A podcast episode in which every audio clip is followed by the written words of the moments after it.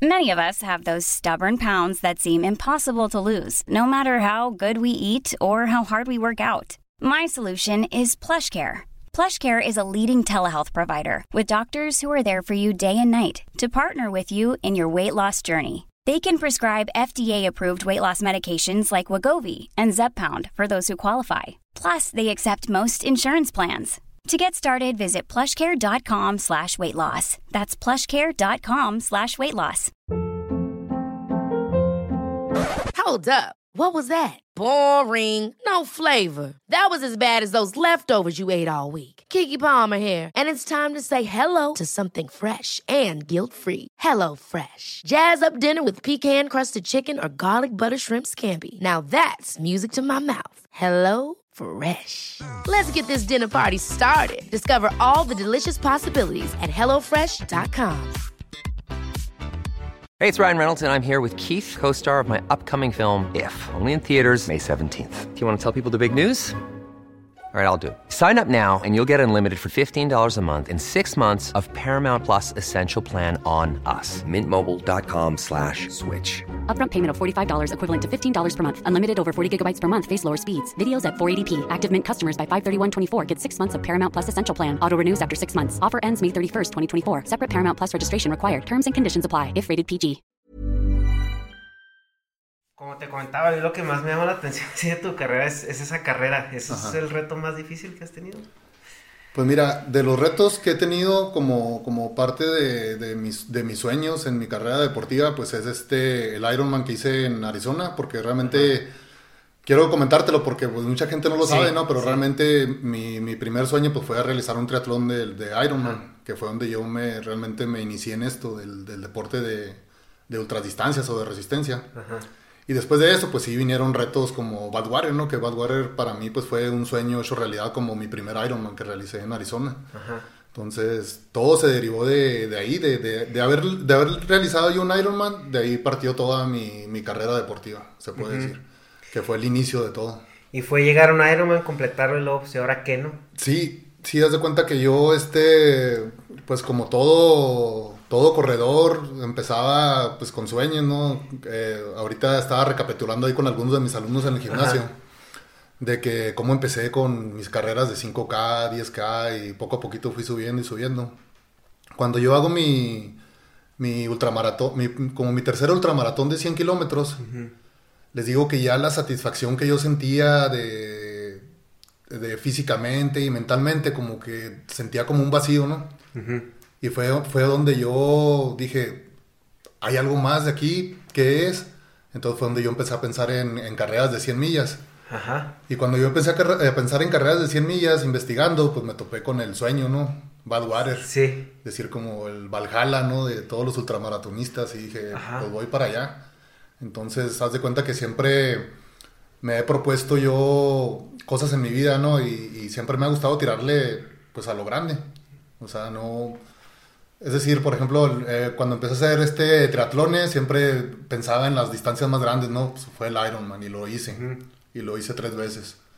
Que son este los 4 kilómetros de nado, los 180 pedaleando y los 42 kilómetros corriendo. Sí. Cuando yo crucé esa meta, pues me sentía pues ya un hombre de hierro, ¿no? Ajá. Pero decía, ¿qué más, qué más puedo hacer? Entonces empiezo a hacer los ultramaratones y me doy cuenta que es algo totalmente diferente a un triatlón. ¿no? Me demandaba más físicamente, me demandaba más mentalmente y dije yo, esto es lo mío y empecé, o sea, ahora lo, de donde iba enfocado a triatlones me empecé a desviar hacia los ultramaratones. ¿Qué viene siendo un ultramaratón? Es este, una distancia de más de 42.2 kilómetros. Ok. De arriba de eso ya es se considera ultramaratón. O sea, llegamos hasta maratón y, y de ahí para arriba ya es, es ultramaratón. Ok. Y por ejemplo, hablabas, bueno, Badwater es una carrera pues muy mítica, pero ponos en contexto un poquito. Bueno, pues mira, eh, haciendo un poquito de, de- de- de historia y recordando cómo, cómo fue que yo llegué a esta carrera, te mencionaba que al terminar yo mi tercer ultra de 100 kilómetros, que, que sentía que, que podía ir por más, ¿no? Y realmente yo estaba decidido a ir por más, entonces empecé a buscar qué hacer y me topé con esa carrera, entonces dije, ¿qué se tiene que hacer para hacer Badwater? Entonces, bueno, empecé a checar los requisitos y me decía, no, pues que tienes que correr tres este, carreras de 100, kilómet- de 100 millas, este, para calificar esta carrera y tal cosa, una, una causa altruista. Y hace cuenta que empecé a, a sacar mi checklist y empecé a trabajar sobre eso. O sea, yo visualizaba Badwater, pero jamás imagina- me imaginaba corriéndola, la verdad. Y empecé a trabajar para, por ella. Sí. Seguía haciendo ultramaratones de 80 kilómetros, de... empecé a, a buscar mis 100 millas, dije, voy por mis primeros 100 millas.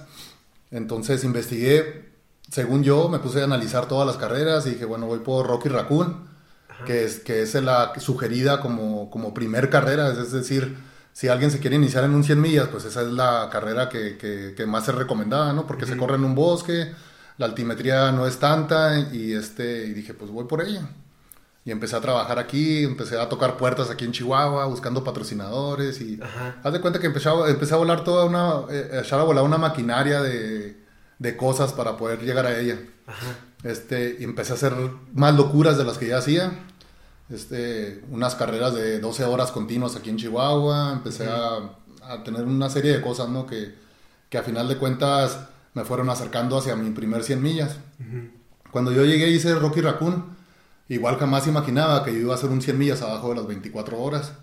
Me preparé también que lo hice abajo de las 24 horas y, y, bueno, un ultramaratonista que saca un 100 millas abajo de las 24 horas, pues quiere decir que pues va bien preparado, ¿no? Y realmente... ¿Cómo te preparas? Porque yo no me imagino que corres esas distancias cada tercer día, ¿no?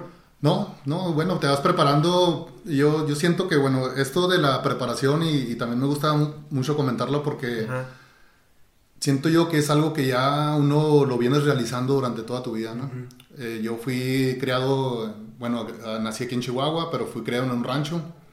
Las labores del rancho, el trabajar en el campo, el, el recorrer grandes distancias, por ejemplo, cuando iba a la secundaria, que eran 10 kilómetros diarios, este, todo, lo, todo lo que se hace en, una, en un, un ambiente rural, pienso yo que fue ayudándome a mí para que mentalmente estuviera preparado para esto. Sí. No quiero decir que no lo pueda hacer cualquier otra persona que se Ajá. prepare desde cero, ¿no?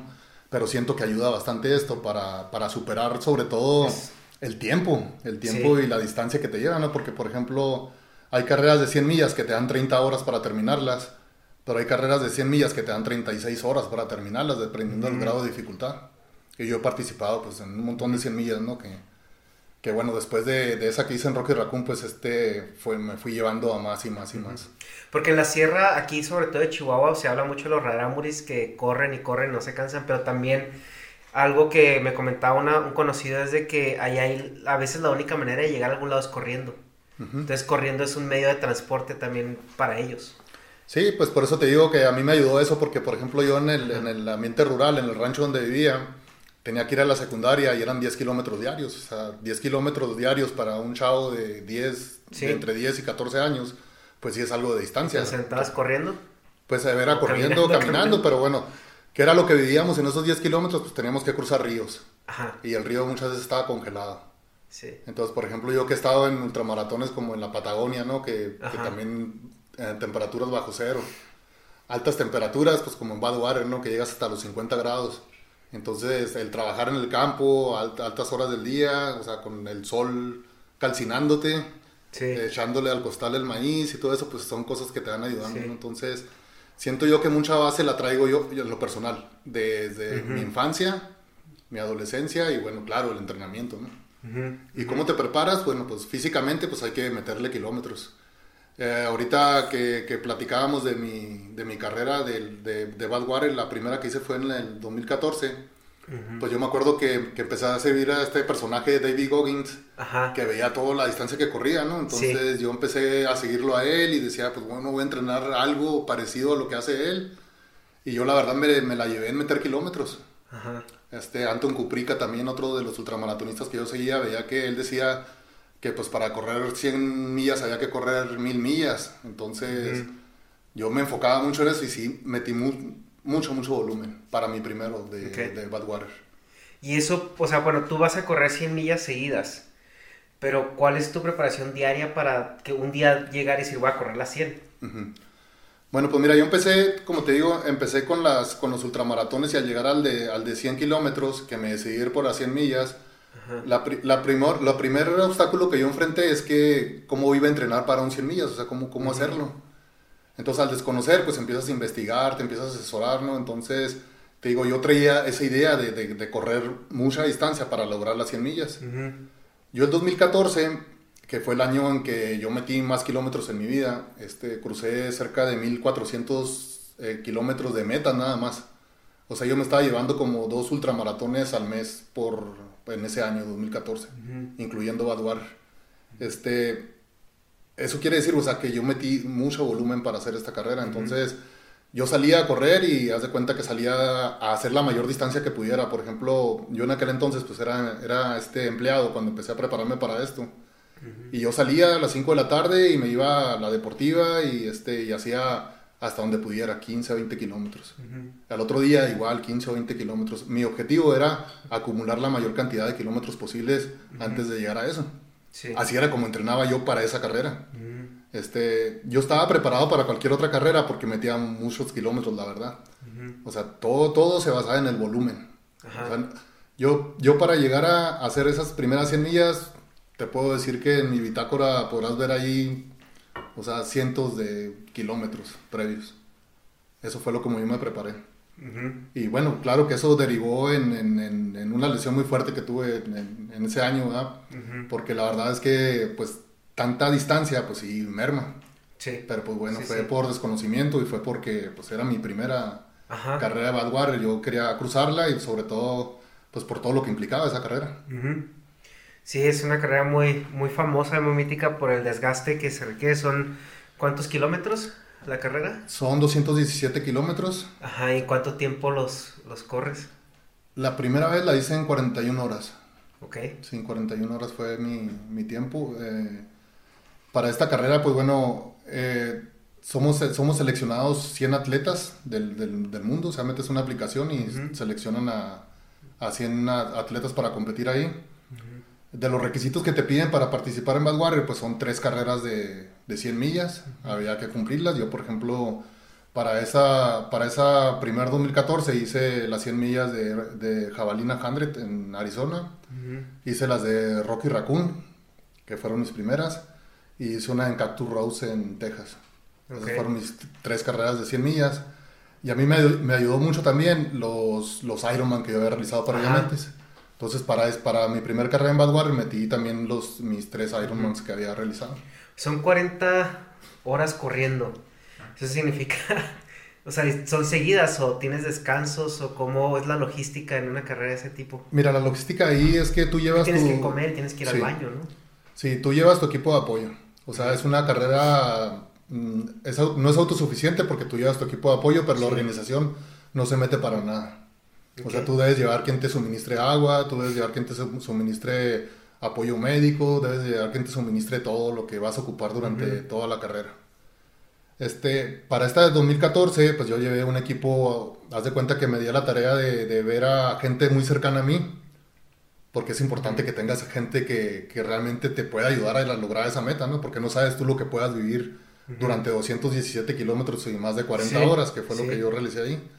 Entonces, pues busqué gente muy cercana a mí, iban los papás de, de Alejandro, que fue el niño que yo tenía como causa altruista, Ok. ellos iban conmigo porque yo decidí llevarlos porque ellos estaban muy agradecidos conmigo porque lo que se hizo con su hijo y, y eran gente muy cercana a mí y estaban ahí conmigo.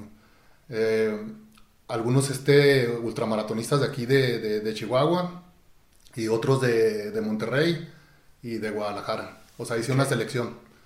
Y pues lógicamente mi hijo, mi hijo mayor Paco, que fue, Ok. que fue el que me llevó a la meta en los últimos kilómetros los más difíciles, ¿no? Sí. Entonces, este, ellos pues me van dando soporte durante X cantidad de millas. la, la organización de esta carrera es muy estricta en cuanto a los soportes que se van dando. O sea, las camionetas que te van dando soporte no se pueden parar en cualquier lugar.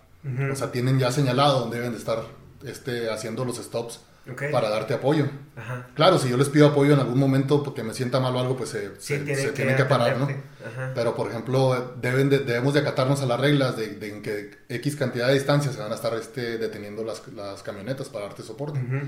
¿Qué soporte te dan? Pues alimento, este, atienden heridas, eh, principalmente ampollas, porque como es mucha la temperatura que hay, das de cuenta que los, los, tus pies o las plantas de tus pies se empiezan a ampollar, todas. Los dedos se te empiezan a inflamar y se van cosiendo. Haz de cuenta que se van haciendo ampollas que te van levantando la uña. Ajá. O sea, la uña empieza como a flotar. Ajá. Entonces lo que tienen que hacer haciendo ahí es que te meten una aguja Para, para sí. drenar, la, Sí. drenar la uña y se pone una, una especie de hilo Ajá. para que por ese hilo vaya drenando y no se vuelva a inflar. Ajá. Entonces eso es lo que, lo que más, bueno, yo es lo que más he vivido, ¿no? Eso de, de, de padecer de eso. Ajá. Este, eran las cosas que te atienden, eh, el, el ir al baño también, o sea, tenemos también un, un protocolo que hay que seguir por parte de la organización, o sea, no tampoco es nada más salirte e ir a cualquier lado, Ajá. sobre todo en Estados Unidos, ¿no? Que es muy cuidado todo eso. Sí, claro. Entonces, este, ellos es lo que nos van haciendo, lo que nos van dando soporte para esto. Y bueno, el que te conozcan, pues este, es muy importante porque tú vas corriendo y de, de determinado kilómetro en adelante, por ejemplo, a mí de la milla 50 en adelante me empiezan a dar soporte. el, que el que va contigo atrás, pues te va motivando. Porque tú vas enfocado en lo que vas haciendo. La persona que viene atrás de ti te va echando agua porque la temperatura Sí. es muy alta. O sea, él siempre tiene que irte echando agua para bajarte la temperatura. Este, y hablándote, hablándote, motivándote para que tú continúes. Este, ellos se van alternando. O sea, O sea, es gente que va corriendo contigo. Sí, o sea, corren X cantidad de kilómetros y luego entra otro y luego entra otro y luego entra otro y así se la llevan hasta... Por eso llevabas tu equipo de maratonistas, esa es Ajá, la razón. Sí, ok. esa es la razón. Para que ellos te vayan dando soporte. Y principalmente eso, o sea, te van bajando la temperatura. O sea, ahí podrán ver en mis redes las fotos donde ellos pues van haciendo su trabajo, ¿no? De, de ir bajándome la temperatura porque... Y pues claro que tiene que ser alguien que también te conozca porque tiene que llevarte el paso, ¿no? O sea, tiene que ponerse de acuerdo en esa parte. Sí, sí, o sea, es alguien que debe de llevar... La, la realidad de las cosas es que no puedes llevar un ritmo muy alto en ese tipo de Sí, carreras. claro, claro. Este, porque no, pues son mucha la distancia, Sí. eh, los, las- los factores clima que son los, los más... Que eso también mentalmente juega un papel muy importante porque, bueno, empiezas la carrera, empiezas fresco, a lo mejor no te administras, ¿no? O sea, puedes cometer el error de principiante de quererte comer los primeros kilómetros a, a tope y ya no llegas a los otros. Pues fresco no, fresco no porque, bueno, en, en Badwater yo la he realizado 2014 y 2017. Ajá. El 2014 fue la, la única edición que han cambiado la, la ruta de Badwater. ¿Ok? Este, por ahí metieron una, una ruta criminal, ¿no? Que, fue motivo de que muchos de los que ya habían realizado esta carrera pues abandonaran.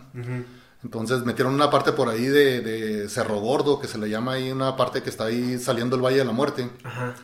que, este, que estuvo muy dura, muy dura esa, esa, esa etapa y ahí fue donde tronaron pues muchos ahí de, Varios. que quedaron ahí, ¿no? Entonces, este, en el, en el, en el 2017 iniciamos exactamente los 80 metros bajo el nivel del mar, que, es el Valle de la Muerte. Ajá. Entonces, haz de cuenta que es como una caldera. Ahí, Estar ahí es como una caldera. Por eso digo que no inicia uno, pues fresco en cuanto a Bueno, no, o sea, me refiero a que, eh, bueno, recién empiezas la carrera a pesar de las- Ah, del clima, ¿no? O sea, pero pues traes como el músculo fresco y Sí. todo. Alguna vez platiqué con una persona que corrió el maratón de San Francisco un par de veces y él decía, es que para correr el maratón tienes que, o sea, las primeras, tienes que correr como 5 millas para calentar. Ujú. Y es las olas que duelen. Y después de eso, probablemente puedas entrar en piloto automático. ¿Qué, cuáles, cuál, ¿Cuáles millas son las más difíciles durante toda la carrera? Físicamente. Hablamos de la, de la, pers- de la perspectiva psicológica. Físicamente, para mí, hablando psicológicamente, son las primeras y las finales. Ok. Porque, bueno, las primeras estás este, con incertidumbre, el nervio, este, muchas veces pues la adrenalina y todo, la- que te pueda llevar a cometer errores, ¿no? Ok. Por ejemplo, 2017, eh, yo pues me sentía bien preparado, me sentía fuerte, todo lo que había avanzado ya en mi trayectoria deportiva, yo suponía que me iba a ir mucho mejor de lo que me fue, ¿no? Sí me fue bien porque bajé la- el tiempo que hice en el 2014, pero yo realmente llevaba otro estimado de carrera. Sí. Pero cometí errores al, al principio. Ok. O sea, que, que fue salir un poco más fuerte. Me tocó salir en un bloque que ya no era, yo no era considerado ya novato. en, el, en el 2014 pues sí salí con los novatos, ¿no? Que fui- salimos el último bloque. Ok. En este pues salí en el bloque intermedio. Y este, y como que el ir con otro tipo de corredores, ¿ves? Que iban con un poco más de ritmo, con más Sí. experiencia y todo. Como que eso me hizo jalarme a mí un poquito más. Ajá. Eh, en, este, en, este, en esta edición, la gente que me acompañaban no eran ultramaratonistas. Okay. Eran mis, mis familiares. Que ellos jamás habían hecho un ultramaratón ni nada. Pero yo estaba seguro que me iban a llevar, la, a llevar a la meta por el cariño que ellos me tienen. Por lo que ellos representaban para mí. Entonces, haz de cuenta que ellos fue un aprendizaje desde las primeras millas. ¿Qué fue los errores que cometimos? Que bueno, salí y a la, a la milla número 4, número 5, ya me estaban mojando desde la cabeza hasta los pies. Ok. Empezamos a las 9 de la noche, me tocó salir en el bloque a las 9 de la noche. Y haz de cuenta que los, los pies con agua, a esas temperaturas, pues se me empezaron a ampollar. Ajá. Yo no llevaba ni 20 kilómetros cuando ya traía ampollas. Entonces empezaron a tener que tratarme las ampollas. Cuando yo llegué a los kilómetros 50 para amanecer, sí. este, fíjate, 50 kilómetros para amanecer apenas, saliendo casi del, del, del, Valle de la Muerte, eh, mis pies ya estaban cocidos, o sea, ya, ya traía mucha ampolla. Entonces fue un sufrimiento desde principio hasta fin con los dedos hechos garras porque las uñas se me despegaron de los dedos de los pies. ¿En qué punto evalúas retirarte, o sea, decir, o sea, hice algo mal, está saliendo mal y si a lo mejor si no me retiro ahora puedo tener consecuencias a largo plazo. O ya cuando estás ahí te vale. Pues mira, a mí, sinceramente te lo digo, jamás, jamás ha pasado en mi mente, eh, por ejemplo, en las dos ediciones de, de Badwater, el decir hasta aquí llegué. O sea, he pensado que en algún momento alguien me pudiera haber dicho a mí, ¿sabes qué, Paco? Ya, detente, ya no puedes, déjale ahí. Pero cuando ves a la gente, a los atletas, porque realmente somos gente, somos 100 gentes del mundo. La mentalidad que, que, pienso yo que la mentalidad que tenemos estas 100 personas no es una mentalidad de una persona que va a abandonar. Porque nosotros estamos decididos a hacer lo que, lo que nos hemos propuesto. Cueste lo que cueste. Cueste lo que cueste. Entonces yo en 2014 este, traía una lesión del fémur. Yo no sabía que era una lesión del fémur, pero por tanto kilómetro que corrí, haz de cuenta que el, fémur se me, se me fracturó, se me, fracturó así en la parte de arriba, me ensambla así en la cadera. Se fisuró. Se fisuró. Yo no sabía que traía eso, yo pensé que era una lesión de ingle. Cada paso que yo daba, haz de cuenta que era como una, una descarga eléctrica de no sé qué tantos volts, me dijo el, el doctor que, me, que me, la, me la identificó. Él no se explica cómo pude yo lograr esa carrera así con esa lesión. Cuando él me decía, yo no, yo no me explico cómo pudiste haber logrado esa, esa carrera con esa lesión, yo, yo, con, yo con ganas de decirle, bueno, la explicación es fácil, ¿no? Porque yo, fíjate el compromiso que ya, tercer mexicano, radicado aquí, estaba en una carrera que, que pocos tienen la oportunidad de realizarla, la verdad este, todo lo que me ha costado de sacrificios de la familia, sacrificios económicos, no tenía yo patrocinadores todavía. Entonces, este, todo iba por mi cuenta. O sea, tenía un patrocinador que me acaba de llegar, pero no me estaba dando más que suplementos. Sí. No me estaba dando el apoyo económico, todo iba por mi cuenta. Y, y, todo, eso, todo ese conjunto de, de, cosas, o sea, yo sentía un gran compromiso como mexicano. Y yo decía, no voy a abandonar, tengo que cruzar la meta. Tengo que ser parte de la historia de mi país y, no voy a quedar, no vengo a quedar aquí. Entonces, y así lo hice. Yo te lo juro que yo cuando me faltaban 21 kilómetros, que llegué a un pueblo que se llama Lompine y para llegar a la parte más alta del de, Monte Whitney, que es la parte más alta de Estados Unidos, este, yo pedí que mi hijo fuera el que me acompañara. Mi hijo Paco, el mayor. ¿Por qué? Porque yo necesitaba sentir ahí quién me, quién me, reforzara a mí, porque yo realmente decía, si yo, si yo por mí solo hubiera dicho, ya no puedo moverme. Y son 20 kilómetros todavía. 21 kilómetros, pero es lo más alto. sí, no, no, o sea, pues yo digo todavía, o sea, como te comentaba, no, no, no, yo creo que yo no he corrido más de 5 kilómetros seguidos y eso te, podría contar así, yo creo con los dedos de una mano las veces que lo he hecho y acabo, yo ya, o sea, ya, me superé a mí mismo. O sea, 20 kilómetros después de que ya llevas casi 200. Sí. Y haz de cuenta que la, en esa parte, yo recuerdo muy bien cuando el doctor me decía eso de, cómo lo lograste. Y este, yo a mis hijos, antes de, de, los retos que yo realizaba, siempre les decía que me, que me escribieran una cartita para yo leerla en el transcurso de la, de la carrera cuando yo lo, cre- yo lo creyera oportuno, ¿no? Para saber que me motivaran y todo. Pues Paco el mayor pues estaba ahí conmigo, ¿no? Él no me hizo cartita, pero Brian y de- mi hija Denise pues sí me hicieron mi carta. Ellos, mis hijos siempre han, ellos saben que yo lo que me propongo yo lo hago. O sea, ellos saben que si yo digo voy a hacer esto, están 100% seguros que lo hago. Y, y yo eso también es un compromiso para mí. Sí, claro. Porque yo siempre les he querido demostrar que, que se puede lograr. Ajá. Entonces, en esta ocasión, en 2014, que bueno, se los quiero platicar porque es- realmente es un parteaguas en Sí, mi vida, sí, adelante. este, la carta de mi hija. Yo saqué la, la carta de mi hija, haz de cuenta que salí yo del Pine abrazado así con mi hijo, casi casi como bastón. Ajá. Mi hijo dice que yo me detenía de repente y decía, déjame descanso, pero dice que no, no tardaba un segundo, me levantaba. Dijo, yo no sé de dónde sacabas fuerzas, papá, para avanzar. Pero decía, déjame descanso, pero te parabas así inmediatamente. Yo saqué la carta de mi hija y la empecé a leer. Y me decía mi hija que, papá, yo sé que tú todo lo que te propones lo puedes lograr. Y en esta ocasión sé, sé que lo vas a lograr mejor porque un regalo te espera acá en Chihuahua. Ajá. Y haz de cuenta que un regalo te espera acá en Chihuahua. Entonces yo, pues sí, un regalo, pues, ¿qué podrá hacer, no? Y mi esposa estaba embarazada. Después de 17, de 17 años. Yo no sabía. Entonces como que eso fue un extra que me dio la motivación. Yo sin saberlo. No- yo, yo jamás imaginé que, que- que iba a ser papá después de 17 años, ¿no? Tenía tres hijos. Y no sabía que iba a llegar esa uno, mi hijo menor.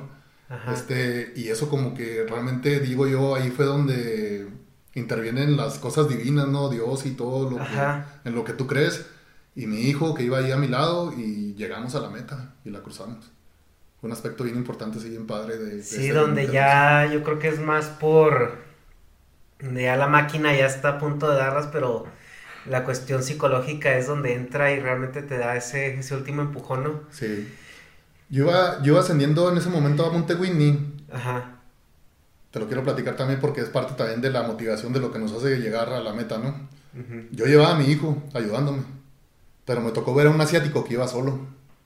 Haz de cuenta que iba solo en la carrera. O sea, él no traía soporte. Y lo, y lo, lo- lo veías que iba, iba así, mira. Hacia, hacia el lado habían desfiladeros, habían barrancos y él así, en la noche. O sea, haciendo setas en la, el solo, caminando. Sí. Yo le decía a mi hijo, oye, mételo para acá, que no se va a caer. Pero ves tú, o sea, dices tú, ¿qué grado de compromiso tenemos los atletas que estamos aquí? Y yo decía, no manches, él va solo y cómo va. Y va a llegar a la meta, y llegó. Sí. Entonces, Sí. ¿cómo te vas a quedar en la mitad del camino? Yo sinceramente pienso que hay personas que están hechas de algo diferente al resto. Porque ves, sobre todo en, en- bueno, yo creo que lo ves en, en todos los aspectos, ¿no? En la música ves gente que es, es privilegiada con el oído y con cómo, cómo entiende la música en las ciencias y en, en, en, en muchos otros ámbitos. Pero a mí nunca me deja de sorprender las personas que que tienen un alto rendimiento en la cuestión deportiva.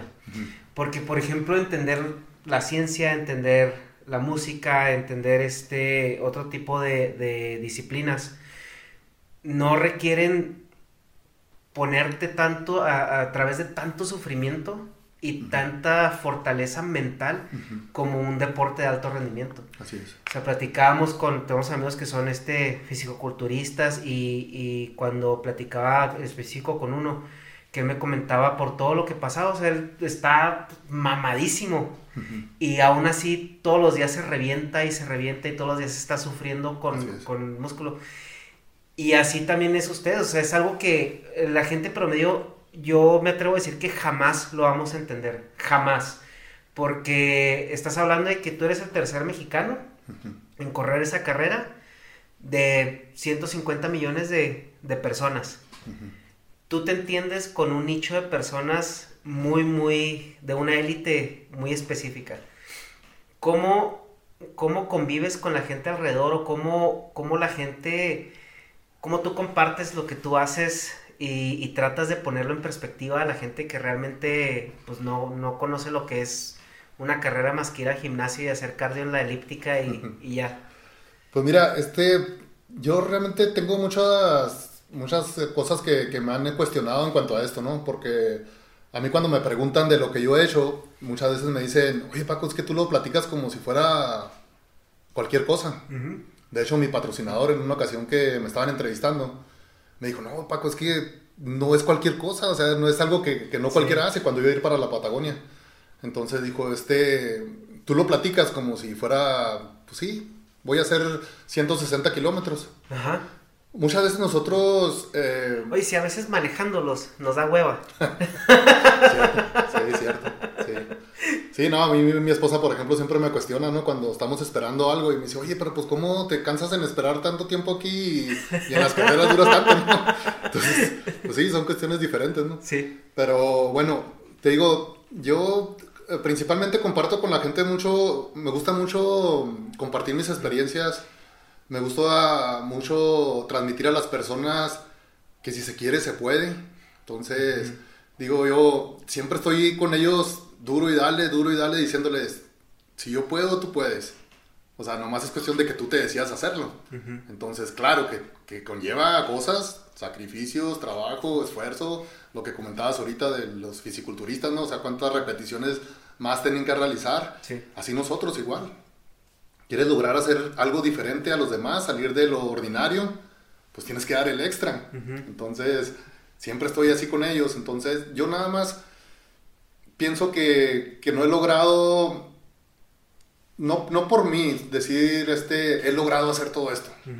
Porque realmente yo me considero una persona que he logrado metas, pero no me considero una persona superdotada, superhumano, como me han llamado, o que tengo la gran resistencia de no sé qué, y que tolero el dolor a no sé cuánto, y no sé, o sea, a lo mejor sí pueden haber factores así que pueda traer yo físicamente, ¿no? A diferencia de otras personas, ¿no? Porque si hay mucha gente que le duele un pie o, les, o se truena un dedo y se sale. Yo estoy acostumbrado a que me revuelquen olas, a que me caiga de árboles, a que me caiga sobre arbustos, a que me piquen avispas, a que a sumergirme en el agua y casi se me acabe el aire abajo en las carreras de sobrevivencia que he realizado. y, y, estoy acostumbrado a eso. Y pues, pues, eso hace que muchas veces, como estoy acostumbrado, pues lo platico como si fuera... Sí. Oye, fui y gané una carrera de, sobrevivencia en Nicaragua. Ajá. Soy el campeón en el 2015. Y se quedan, pues, ¿qué es eso? Ajá. Bueno, ¿qué bueno es pues eso? son 80, son, son, son 80 kilómetros de, en- y ascenso y descenso a dos volcanes con, con obstáculos naturales. Sí. Y yo lo gané. El 2014 yo fui y quedé en cuarto lugar. El 2015 fui y yo soy el campeón de, de Survivor en, en 2015. Ahí participamos también 50 atletas nada más y yo fui el que gané. Entonces cuando se los platico dicen, ah, canijo, pues sí, bueno, pues ¿y qué, qué es eso, no? Entonces, pues sí, son cosas que, que muchas veces uno ya las dices como por inercia, ¿no? Pero realmente cuando te pones a analizarlas, muchas veces que yo me pongo a analizar y que digo yo, por ejemplo, en Nicaragua una vez que me estaban revolcando las olas, ¿no? En una parte de la costa.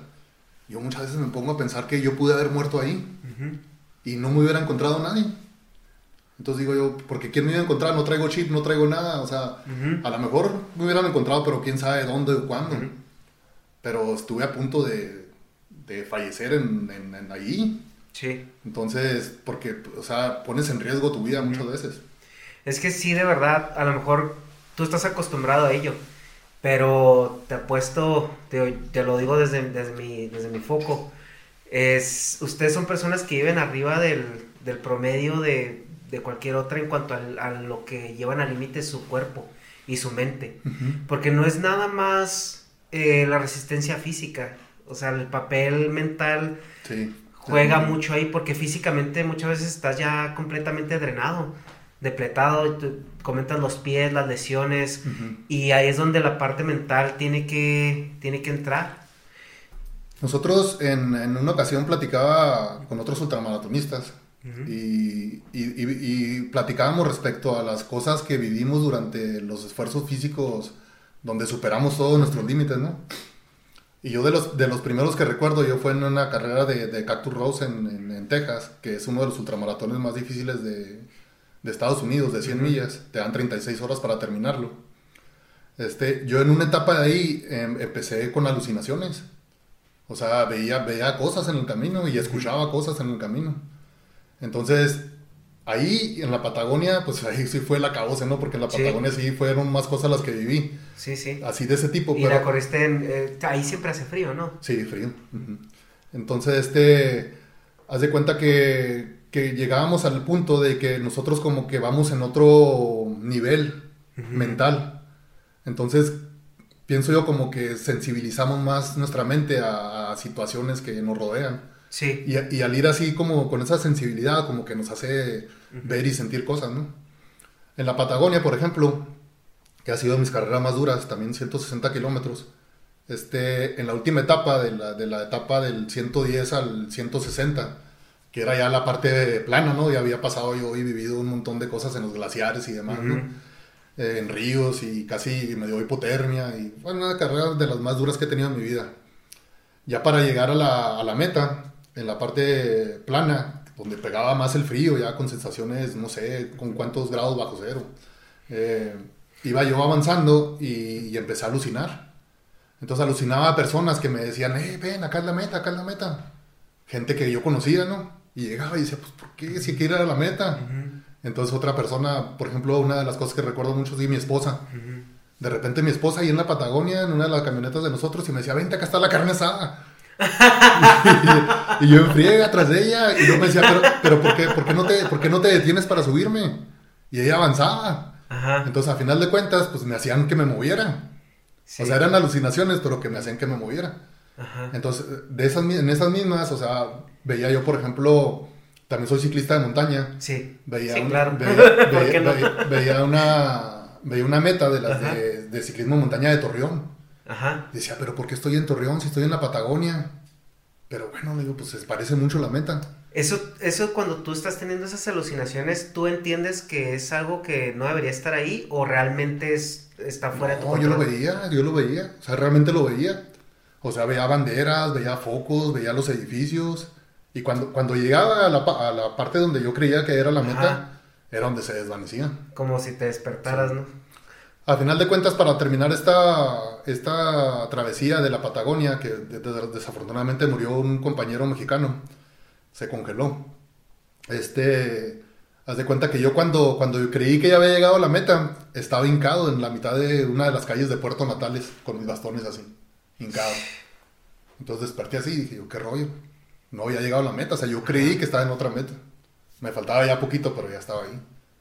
Entonces, son muchas cosas las que, las que vivimos en, esta, en estas carreras. La verdad es que sí, mentalmente es algo que sí demanda mucho.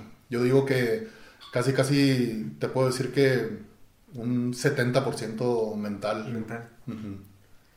Porque lo demás, o sea, dices tú, hasta caminando me lo he hecho, ¿no? Pero si no tienes tú la mentalidad para llegar, o sea, no, no lo vas a poder lograr. Sí, claro, es... Bueno, puedo poner ejemplos, pero la verdad se quedan cortos a lo que, a lo que viví, la verdad. A veces dan vergüenza, ¿no? De una vez. No, no, pues pero... Pero sí es, es, es un... Eh, bueno, como tú dices, o sea, es incluso más importante a veces que lo, que lo físico. En este, en, en Badwater, eh, regresando a Badwater 2017, cuando mis primos me estaban ayudando a llegar a la meta, haz de cuenta que una de las situaciones también difíciles que viví fue que ya, ya está, está eh, oscureciendo, ¿no? Ya lleva yo más de 24 horas en, en, este, corriendo caminando o lo que fuera. Eh, mis pies se van hechos garras totalmente, o sea, cada paso que yo daba era un sufrimiento, la verdad. No sé cómo soporté tanto y cómo pude seguir avanzando. Sí. Pero el, el estar en esa parte del, del, del, planeta, en esa parte del planeta del Valle de la Muerte, no sé si identifiquen ustedes que viven por ahí en California, hacen ahí pruebas ahí los, las aeronaves de Estados Unidos, sí. las de, de, guerra y eso.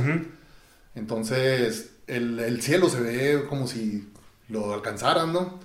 Entonces, yo iba caminando, ya se cuenta que vas, vas tan metido en lo que estás haciendo que de repente sentía yo, y así, como te lo digo, literal, sentí que como que flotaba.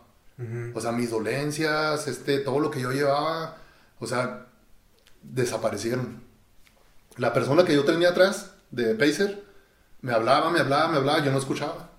O sea, él me iba diciendo cosas, pero yo realmente no, no entendía lo que él me decía. Yo iba avanzando nada más y sentía como que, haz de cuenta que como todo ese cielo estrellado, o sea, como si fuera una especie como de alfombra, ¿no? Como yo iba ahí en ella. O sea, bien curioso, sí, porque te digo yo, son cosas que dices tú, pues en mi mente cómo va, o sea, en qué estoy, en qué plano estoy realmente. Sí, claro, es una situación de concentración más allá del... Sí, y ahí pues sí, sí logré pues bajar mi, tiempo al, al 2014, o sea, sí lo sí. Sí, y lo que platicas, por ejemplo, para nosotros puede, una persona normal puede sonar hasta fantasioso, a lo mejor exagerado, pero es que realmente volvemos a lo mismo, no entendemos eh, el esfuerzo y, y, lo que implica eh, física y mentalmente estar en ese tipo de actividades, porque pues, realmente es algo que no sé si estamos diseñados para eso o no, y es llevar la maquinaria a un límite para el cual de verdad ya estamos excediendo para lo que estamos hechos, ¿no? Y yo creo que eso a lo mejor tú, tú no lo puedes platicar, no lo puedes decir qué, sientes. Pues realmente... yo, yo, yo realmente pienso que no estamos hechos para tanto, la verdad, porque sí, este, sí es mucho sufrir. O sea, tienes que ser una persona que realmente, bueno, en mi caso, estoy hablando en mi caso, ¿no? Porque a lo mejor una ultramaratonista elite o un ultramaratonista diferente a mí no viva esto. Pero estoy hablando por mí, lo que yo siento. Este, es mucho sufrir. O sea, debes de estar, debes de estar tú dispuesto, desde que te propones una meta de este tipo, debes de saber que vas a sufrir. O sea, no, no, es, no va a ser fácil. No va a ser fácil. Pero yo digo en esta vida que es fácil. Sí, claro. O sea, realmente cuando te propones una carrera para estudiar, o sea, dime si no es difícil también. O sea, y tiene sus sacrificios y tiene todo.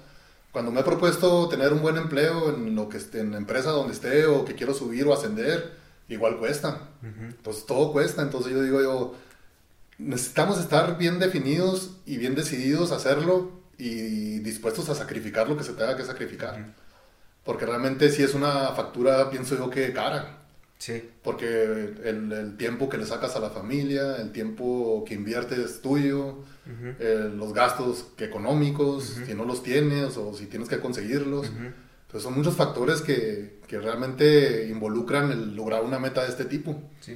Digo yo también, si yo no hubiera tenido la niñez que tuve, o sea, lo hubiera logrado, pues no sé, porque realmente yo muchas veces en el 2014, por ejemplo, volviendo al 2014, sí parte de mi motivación, y yo se lo platicaba a mi equipo cuando íbamos camino a California, y les decía yo, les voy a platicar una anécdota que es de las que a mí me mueven mucho para lograr esta meta.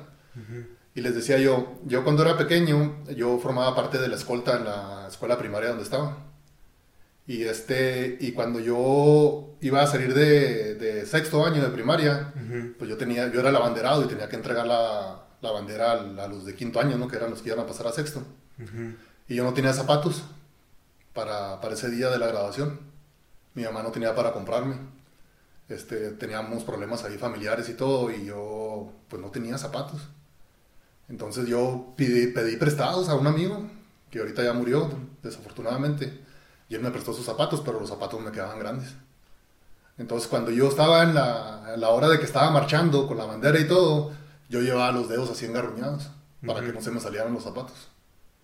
Y haz de cuenta que ese trauma que me quedó ahí, de, ir ahí haciendo eso, con mis pies así para que no se me salieran los zapatos, o sea, como que eso me dijo, en tu vida todo lo que hagas y todo lo que te lo, te lo propongas tienes que lograrlo, porque no puedes estar viviendo esto. Y yo desde ese momento dije yo, no, o sea, no puedo derrotarme ante la vida. Y no puedo decir hasta aquí. Entonces, haz de cuenta que como ese tipo de situaciones de mi niñez como que me ayudaron mucho a, a tener la mentalidad que tengo actualmente, ¿no? Sí. Porque este, digo yo, yo iba para allá a Badwater y decía yo, ¿cuánto le he invertido a esto? O sea, desde el momento en que yo me decidí a hacer esto, que empecé en las carreras de aventura, que empecé a hacer triatlones, que empecé a hacer ciclismo de montaña, que empecé a sacarle tiempo a la familia, que empecé a sacarle tiempo a mi trabajo, todo dije yo, esto tiene que llegar a algo y concluir con bien. Sí. Lo que habíamos hecho por Alejandro, que lo, que lo habían este, operado, que gracias a Dios había salido todo bien. O sea, toda la gente que estaba comprometida y que me estaba viendo que yo lo estaba realizando, porque soy el único chihuahuense que lo ha hecho también. Entonces, sí. gran compromiso. que algo también que a mí me llama mucho la atención es de que, por ejemplo, tienes este tipo de eventos eh, pues importantes y la presencia mexicana siempre está muy mermada, ¿no? Eh, eso ¿crees que se debe a una cuestión sociocultural? Que por lo general vemos que en ese tipo de eventos, pues para, empezar es en Estados Unidos, me imagino que la mezcla de atletas va a estar un poquito más cargada hacia el americano, ¿no? Americano eh, europeo. Americano europeo. Y estamos viendo que es primer mundo, Europa y Estados Unidos, ¿no? El, la, esa discrepancia entre la mezcla de, participantes es también por, por la cuestión socioeconómica o, cultural. Sí, pienso yo que sí es factor clave, ¿no? Porque los mexicanos que radican en Estados Unidos van y participan. Ok. Porque en el, 2014, pues ahí está Osvaldo López, ¿no? Mr. Bad, Mr. Badwater. Okay. Es, nacido acá en México, nomás que radica allá.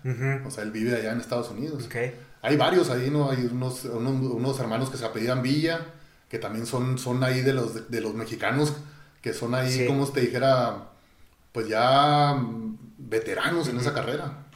Y topártelos tú ahí, haz de cuenta que ellos te ven como, como si fueras tú de allá.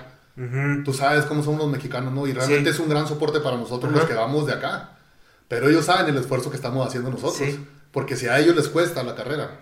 Sí, porque tú decías algo, soy el tercer mexicano radicando aquí que hace esa carrera. Así es.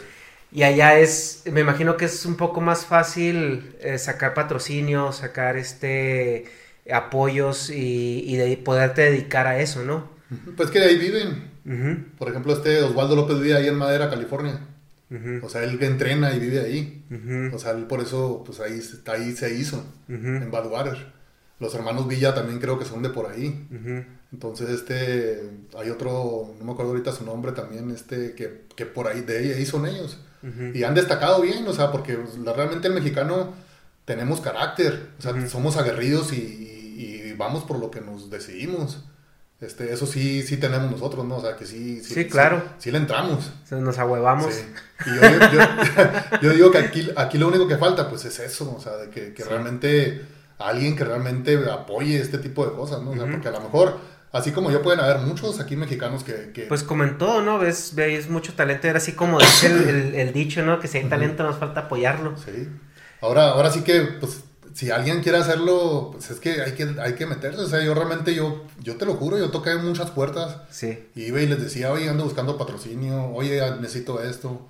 Y en algunos lados me decían, ahí te va esto, pero pues así nada más. O sea, fui al municipio, fui al estado y me decían, oye, es que eso no está, no está federado, eso no existe. Sí. Eso no, no te podemos apoyar. Ajá. Y, este, y me mandaban por un tubo. Pero yo, yo estaba decidido a hacerlo, entonces busqué por mis medios cómo, cómo lograrlo, ¿no? Y pues gracias a Dios que pues mi esposa siempre me ha apoyado, ¿no? Porque pues, es mucho también, te digo, sacarle tiempo y dinero a lo que uno tiene en la casa. Sí, porque, o sea, los casos de éxito que vemos aquí en México con atletas de ese tipo es pese a todo lo demás y no gracias a todo lo demás. Que es algo muy triste, ¿no? Porque en Estados Unidos ves que desde chiquitos si les detectan algún talento así deportivo los empiezan a, crecer y los empiezan a apoyar. Las mismas escuelas les dan, les dan sus soportes y les dan sus apoyos.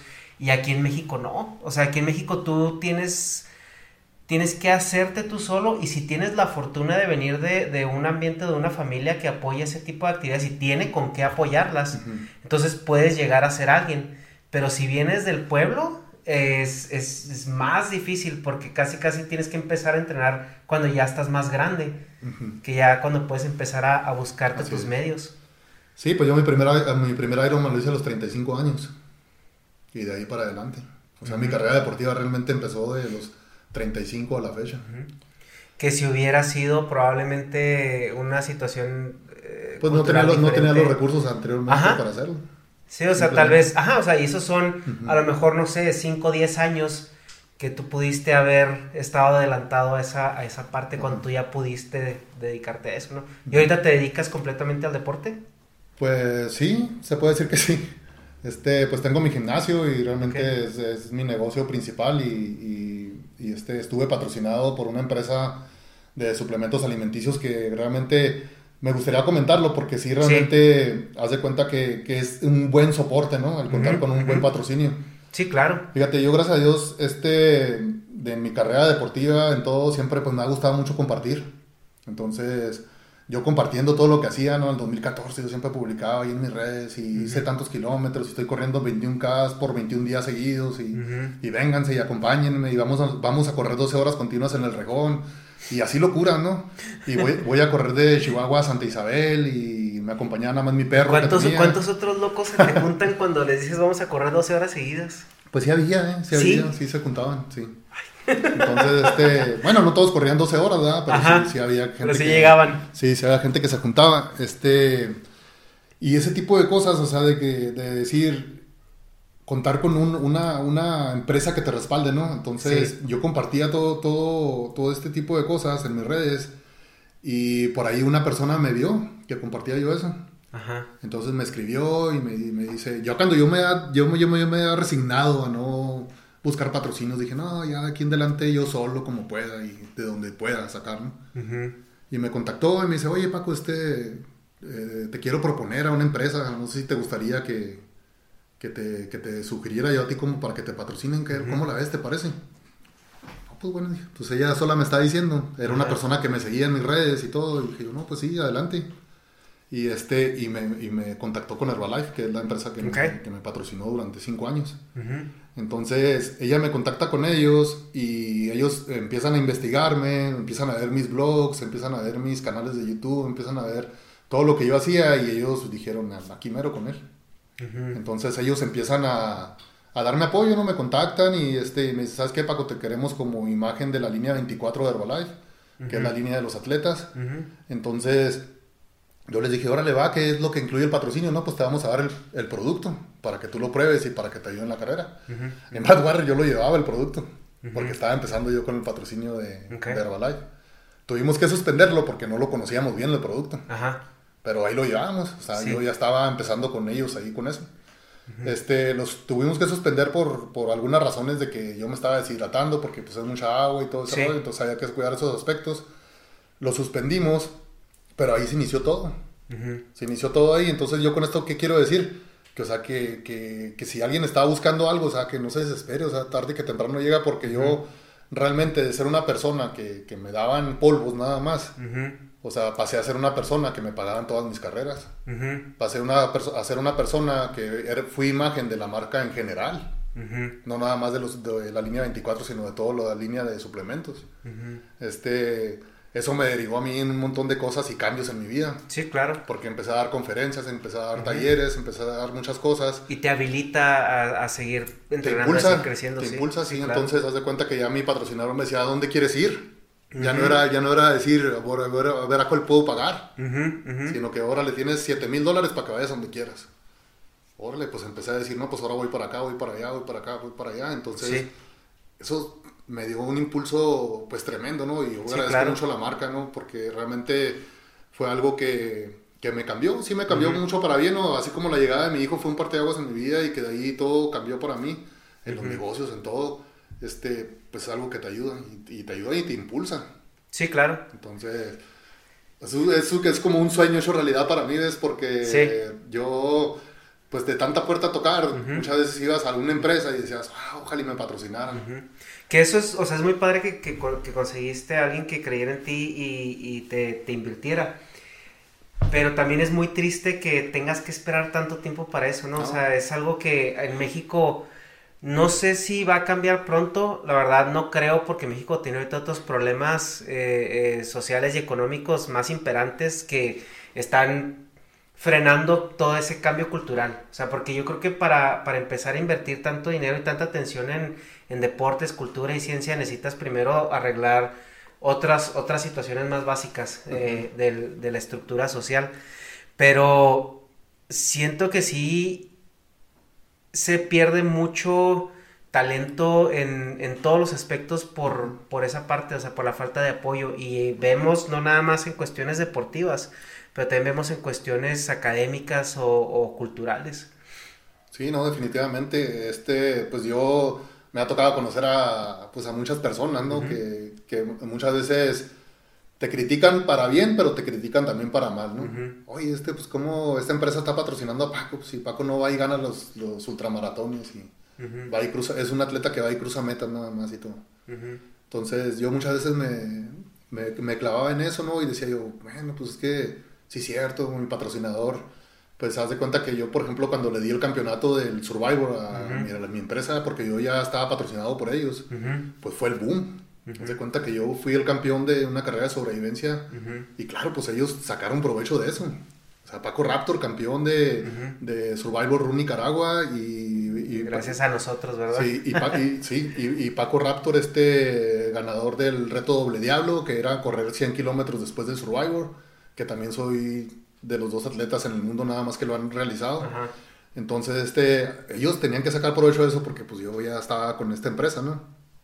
Pero es algo que decía yo y cuando yo me presentaba ante la gente, por ejemplo, me ha tocado estar en el Palacio de los Deportes. Y siempre lo platico con mucho orgullo también porque ¿quién ha estado en el Palacio de los Deportes Sí. ante 25 mil personas? Pues artistas como Alejandro Fernández Sí, o pocas personas, gentes sí. como ella, ¿no? Pero yo he estado ahí ante 25 mil personas ovacionando a Paco Raptor. O sea, ¿sabes lo que significa eso? Sí, no, es... Y, sabes, y, Highlight y- muy importante. y- y- puedes imaginar lo que yo sentía en esos momentos. Bueno, te lo voy a platicar. Sí, mira, este, estaba yo en el Palacio de los Deportes y cuando yo llegué a ese, a ese punto, ¿no? De, de- en mi carrera deportiva que mi patrocinador me, me llevó a, a presentarme ahí, ¿no? Ajá. Créeme que para mí era como que estaba viviendo un sueño que no merecía. Así lo sentía yo. Haz de cuenta que llegué al aeropuerto, en el aeropuerto me estaba esperando un- una persona trajeada, Ajá. llegaron y me subieron a la gran camioneta, tipo rockstar. Ajá. Entonces me llevaron a, a, un- a uno de los mejores hoteles de México. Este señor Raptor para acá, señor Raptor para allá. me acompañó la persona esta hasta la puerta de mi habitación. Al otro día cuando me iba a presentar yo fue por mí hasta la puerta de la habitación. Ajá. Me llevaron a que viera dónde me iba a presentar. Sí. Cuando, cuando yo llegué al Palacio de los Deportes, haz de cuenta que en backstage me, me, me- me- me pusieron y yo me asomé. Y vi la cantidad de gente, pero no dimensioné todo lo que eso representaba, ¿no? Cuando yo fuera a subirme al escenario. Sí. Fueron y me sentaron ahí donde estaban las mesas VIPs y yo estuve este, en una presentación donde presentaron a todos los atletas que patrocinaba Herbalife en el mundo. Y ahí salí yo, la persona esta, el CEO de, de Herbalife, se bajó y fue, me saludó a la mesa y me presentó, me levantó la mano y aquí tenemos a nuestro campeón de Paco Raptor y toda la gente, Paco Raptor, ovacionándome, ¿no? Y este, y yo sentía como una vibra así, así bien canija, ¿no? O sea, decía yo, ¿qué, qué estoy haciendo aquí? Sí. O sea, decía, o sea, como que era un sueño que yo no me la creía, ¿no? Ajá. Entonces, este, pues estaba sucediendo. Ujú. Se terminó ese día, el otro día yo tenía que presentarme en, ahora sí, yo subir al escenario, Ajá. que ahora sí donde era, donde, era donde venía lo bueno. Ujú. Este, antes de subirme al escenario, eh, yo estaba en una especie como de túnel, ahí en el Palacio de los Deportes. Había caminado por los pasillos y veía a todos los artistas que se habían presentado ahí. Yo decía, ¿qué diablos estoy haciendo yo aquí? Ujú. O sea, o sea, yo no merezco esto, así sentía yo eso, ¿no? Entonces yo me paré en el, en el, en el, en el túnel de ahí de donde, donde estaba, te das de cuenta que mi imagen se empieza, se apaga todo el Palacio de los Deportes y se empieza a ver mi imagen, o sea, mi sombra en el medio del escenario y empieza a salir humo. Y empieza a salir la canción mía, la de Bon Jovi, de Runaway, Ajá. es que es la canción con la que me presentaban. Ajá. Y yo en ese momento, haz de cuenta que así como que se me vino todo una recapitul- recapitulación de todo lo que era, había sido en mi carrera deportiva. Y o sea, ¿qué demonios estoy haciendo yo aquí? O sea, ¿qué he hecho yo para merecer esto? Ajá. Decía yo. O sea, voy a salir ante 25 mil personas. Traía mis tarjetitas, así me las metí acá atrás en la pantalonera, para, como acordeón, ¿no? Para saber lo que, lo que iba a decir en el escenario. Este, y estaba yo parado ahí y decía yo, o sea, no sé qué estoy haciendo aquí. O sea, ni soy la persona que cree en ellos. O sea, esto sentía yo, ¿no? Entonces decía yo, no, no, no, no merezco yo esto. Cuando yo estaba pensando esto y diciendo, no merezco yo esto, yo dije, porque yo creo en Dios, ¿no? Y dije, Dios, si tú me tienes aquí, es por algo. Y voy para adentro. Y cuando dicen Paco Raptor, y salgo corriendo y todos acá, y la, la gente ovacionándome, me subo al escenario y empiezo a firmar autógrafos. Y estoy dando la vuelta y no sabía ni qué, la gente gritándome y todo, y así 25 mil almas gritándome. Y yo decía, ¿qué demonios es esto? O sea, ¿qué está Sí. sucediendo? Entonces, la verdad, Ernesto, si ahorita me preguntas qué dije, o si saqué el acordeón, la verdad ni me acuerdo, ¿no? Porque realmente no supe qué dije. Sí, la adrenalina. Sí, o sea, no, no saqué nada, no dije nada, o sea, dije yo, wow, o sea, y la gente desbocada conmigo, 25 mil personas, o sea, así. Mis redes sociales, haz de cuenta que en ese día, o sea, Instagram llegó a 9000 y de 9000 pasó a 10000 y así se fue todo para arriba, para arriba. En Facebook 20000 y así todo. Empecé a, o sea, haz de cuenta que fue un boom. De las cosas que yo pensaba cuando, cuando sentía que no merecía eso, yo mi situación económica y todo lo que yo estaba viviendo no era la mejor que digamos, ¿no? Entonces yo me sentía, decía yo, o sea, yo no soy esto que quieren ellos que yo sea. O sea, probablemente esta gente piense que yo tengo todo y que no necesito nada y que soy la persona más exitosa del mundo. Y así me veían. Pero yo no me sentía eso. Pero ellos así me veían y así me, me visualizaban. Entonces, haz de cuenta. Here's a cool fact: a crocodile can't stick out its tongue. Another cool fact: you can get short-term health insurance for a month or just under a year in some states. United Healthcare short term insurance plans are designed for people who are between jobs, coming off their parents' plan, or turning a side hustle into a full time gig. Underwritten by Golden Rule Insurance Company, they offer flexible, budget friendly coverage with access to a nationwide network of doctors and hospitals. Get more cool facts about United Healthcare short term plans at uh1.com. Quality sleep is essential. That's why the Sleep Number Smart Bed is designed for your ever evolving sleep needs. Need a bed that's firmer or softer on either side? Helps you sleep at a comfortable temperature? Sleep Number smart beds let you individualize your comfort so you sleep better together. JD Power ranks Sleep Number number 1 in customer satisfaction with mattresses purchased in-store. And now, save 50% on the Sleep Number limited edition smart bed for a limited time. For JD Power 2023 award information, visit jdpower.com/awards. Only at a Sleep Number store or sleepnumber.com. que ahí como que nació un compromiso también conmigo, con, ese, con esa gente, ¿no? Con mi gente de Herbalife. Dije yo, no, o sea, ellos se lo merecen y vamos a darle y todas mis metas por ellos. Y, y empecé, a de cuenta, a calzarme bien la camiseta porque realmente me demostraron... sí, el apoyo y el, cariño sobre todo. Y la marca, haz de cuenta que la marca lo vio. La marca lo vio y de ahí me llegaron, no, hombre, te digo, me llegaron un montón de cosas buenas porque los directivos, este, te digo, el CEO se bajó de conmigo me llevaron a donde yo quería y lo que yo les pidiera me lo daban. Este, todo lo que ellos me pedían, por ejemplo, que manejara en mis redes sociales, de que, oye, tienes que publicar en Instagram esto, tienes que publicar esto en Facebook, se acabó. O sea, es lo que te dé tu gana. Tú eres Paco Raptor y es lo que te dé tu gana. Que eso es parte, pues, de... Es una muy bonita relación, o sea, entre el atleta y, la, sí, no, bastante... y, algo muy necesario.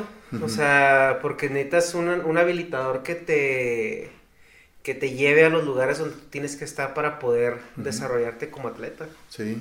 Y este y bueno, pues ahí comenzó todo el todo el sueño Paco Raptor. Este realmente ahí fue donde realmente empezó mi carrera deportiva en todo lo demás, porque realmente ellos fueron los que me llevaron ahora sí a carreras internacionales. Sí. Porque ellos me decían, es que Paco Raptor no es para, para correr esta carrera. Porque, por ejemplo, en una ocasión yo les dije, este, quiero recorrer todo México haciendo competencias en México. No, es que nosotros no queremos a Paco Raptor en México. O sea, queremos a Paco Raptor haciendo las cosas que hace Paco Raptor. Que son, pues, sus carreras difíciles. O sea, vete a lo que a ti te gusta. O sea, no pienses en lo que nosotros o la gente quiere verte ahí, ¿no? O sea, nosotros queremos verte haciendo, ganando, ganando un Survivor en Nicaragua o cruzando una meta en la Patagonia, por ejemplo. O sabiendo que diste esto, no nos importa que no ganes, pero ve y cruza la meta. Pues es que eso es algo muy importante porque eh, que la gente pues tiende mucho a criticar lo que no conoce también, ¿no? Y lo que tú decías, que es nomás va a cruzar metas. Pues sí, pero ¿cuántos mexicanos están ahorita haciendo eso? O sea, tú siempre necesitas a alguien que sea punta de lanza en algo para que puedas crear una cultura alrededor. Así es. Y, y por lo general se toma una, dos o tres generaciones. Entonces a lo mejor alguien que contigo ahorita se está inspirando, un adolescente o un niño, probablemente es el que va a ganar los ultramaratones en, en 15 años. Así es. Pero si no existe una persona, un líder como lo es tú, que, que, es, que se esté mostrando al mundo ahorita y que esté creando esa cultura, jamás va a llegar esa persona que va a perfeccionar el, el arte.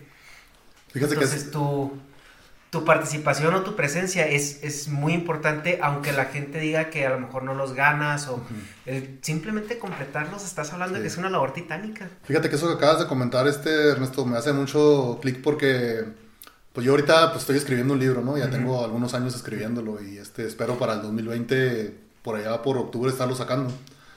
Este, y una de las cosas que yo siempre he pensado hacer es, es, un legado, ¿no? O sea, dejar un legado. Lo que dices, a mí mucha gente me considera punta de lanza en lo que yo estoy haciendo, como lo acabas de mencionar ahorita. O sea, mucha gente me dice, no, Paco, tú fuiste el primero que llegó a Nicaragua y allá dejaste el antecedente. Sí. Por ejemplo, tú ahorita llegas a Ometepe y estoy seguro que si preguntas por Paco Raptor, lo van a conocer. Porque realmente cuando yo gané la competencia ahí, o sea, yo, yo inmediatamente me hice famoso allá. Yo les digo que yo no podía creer que en el aeropuerto de Managua a mí me estaban pidiendo autógrafos. Y yo estaba en la portada del periódico de ahí de, de Managua, de que había ganado el Survivor. Y llego a Chihuahua y Nada. Sí. O sea, ni un alma en el aeropuerto, ni nadie, ¿no? O sea, como dicen, nadie es profeta en su tierra, ¿no? Sí. Pero bueno, yo ahí había dejado un antecedente y, y fui punta de lanza allá, porque después de mí pues, ya, ya empezaron a llegar más mexicanos allá. Sí, claro. Entonces, este, en la Patagonia igual. Fui de los primeros mexicanos también que empecé a ir allá a la, a la Patagonia y ahora año con año pues van y pues hay diferentes distancias, ¿no? Pero como te digo yo, pues no iba a ir hasta la Patagonia a hacer nada más 50 kilómetros. Sí, claro. O sea, yo iba a hacer la grande, o sea, 100, las 100 millas. Entonces, sí me llama mucho la atención y me motiva mucho y me inspira eso. O sea, el que me consideren a mí como alguien que, que va al frente, ¿no? Aunque como tú dices, o como diga o piensa mucha gente que, oye, nomás fue a cruzar la meta, pues sí, pero ¿quién más la está cruzando? Sí, exacto.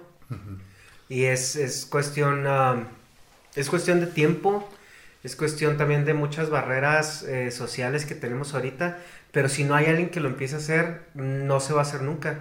Y es el sentido como de alcance que a lo mejor no se tiene, porque si tú ves esas competencias y no ves a un mexicano que esté involucrado y que esté cumpliéndolas y esté participando en ellas, se vuelve como algo muy ajeno. O sea, como que esas competencias son para los gringos o son para los europeos o, o, pues no son para los mexicanos, ¿no? Y, pero cuando ya ves a una persona como tú que está yendo, está cruzando y está ganando ciertas competencias, se vuelve como una meta más alcanzable o más visualizable para los atletas que están aquí. Y, o sea, ya hay alguien que ya lo logró. Pues fíjate que sí es una cuestión de, cultural y mental, ¿no? De nosotros los mexicanos, porque si nosotros, bueno, yo recuerdo en mi caso, ¿no? Cuando yo me presenté el 2014, ¿no? En, en mi primer Survivor en Nicaragua. Haz de cuenta que yo cuando empecé a ver el perfil de los otros atletas, yo me asusté. O sea, dije, ¿yo qué diablos voy a hacer con este? Se está comiendo un pescado crudo. Y dije, y este otro está haciendo no sé qué, y es este es, es, es marín y, o de las fuerzas especiales de, de no sé dónde. Y yo voy a competir contra ellos. Y hace cuenta que yo me achiqué. O sea, yo cuando yo llegué, yo me achiqué, yo dije, ay, me sentía hasta así como que opacado por ellos, ¿no? Pero cuando empecé a dar la carrera y empecé a correr y empecé a pasar los obstáculos y los fui dejando, y aquel que se estaba comiendo el pescado crudo ya lo había dejado yo desde cuándo y no Sí. me había hecho nada, ni había logrado hasta donde había llegado. O sea, decía, pues ¿dónde quedaron ellos? Ajá. ¿Dónde quedó el de las fuerzas especiales?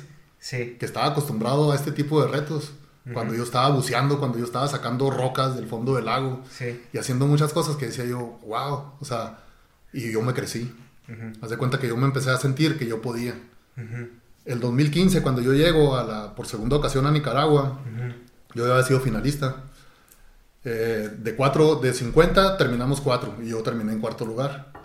El 2015 yo regreso y en- regresamos otra vez 50 atletas de todo el mundo y de, de 18 países pues. Llega- llegamos 50 atletas de 18 países a competir en, en- en- otra vez en el Survivor. Y yo llego y yo me planté en la salida, ¿cómo crees que me planteé ahora? O sea, con seguridad Con y me sentía... sí. Y fíjate, y no es por alardear ni nada, ¿no? Pero cuando yo los vi, y, y haz de cuenta que hice un escaneo así, y, y yo pensé, dije, estos a correr no me ganan. Porque haz de cuenta que los veías, no los veías con el perfil de que pudieran hacerme algo en cuanto a la corrida. Dije, yo- Sí. yo, soy corredor, o sea, de, de grandes distancias, y a lo mejor me pueden ganar en algún obstáculo, pero no me van a ganar corriendo. si, si fuera de correr, yo les gano, probablemente. Y con esa seguridad yo me planteé en la salida. Salimos y en cuanto empezamos a correr, me, bueno, me caí por ahí, me hice un, un moretón en una mano, pero bueno, el, el primer, era- el primer obstáculo era nadar. Ya se cuenta que me metí al lago y cruzando las olas y todo. Este, eh, características de esa carrera es que llevaba un huevo. Que un huevo que no se te podía quebrar en toda la carrera porque te descalifican. Entonces tenía, tenía que ir cuidando del huevo, ¿no? Entonces, haz de cuenta que el huevo trae- traía mi número. Ajá. Y, y yo tenía que cruzar el lago, presentar el huevo para que me dieran mi número, que era mi, dors, mi dorsal, ¿no? Entonces, este, y ya lo, durante toda la carrera, en cada obstáculo que llegabas, tú tenías que presentar el huevo. Y el huevo tenía que ir intacto. Entonces, Eso es algo curioso, ¿no? Porque esa era parte del reto, ¿no? Entonces, ¿dónde me coloco este huevo, no? Yo lo traía, por ejemplo, metido acá y me lo amarraba por... Sí, hasta que, pues, ya cuando agarras tu mochila, pues ya lo enredé en unos guantes y lo eché la mochila y lo traía, lo llegaba y lo, lo presentaba en cada obstáculo. Ajá. Pero desde que yo salí en la, en la natación, pues, haz de cuenta que me les empecé a despegar. Pues yo soy triatleta, pues nado empecé a nadar, a cortar olas y todo, y nomás uno se me iba acercando.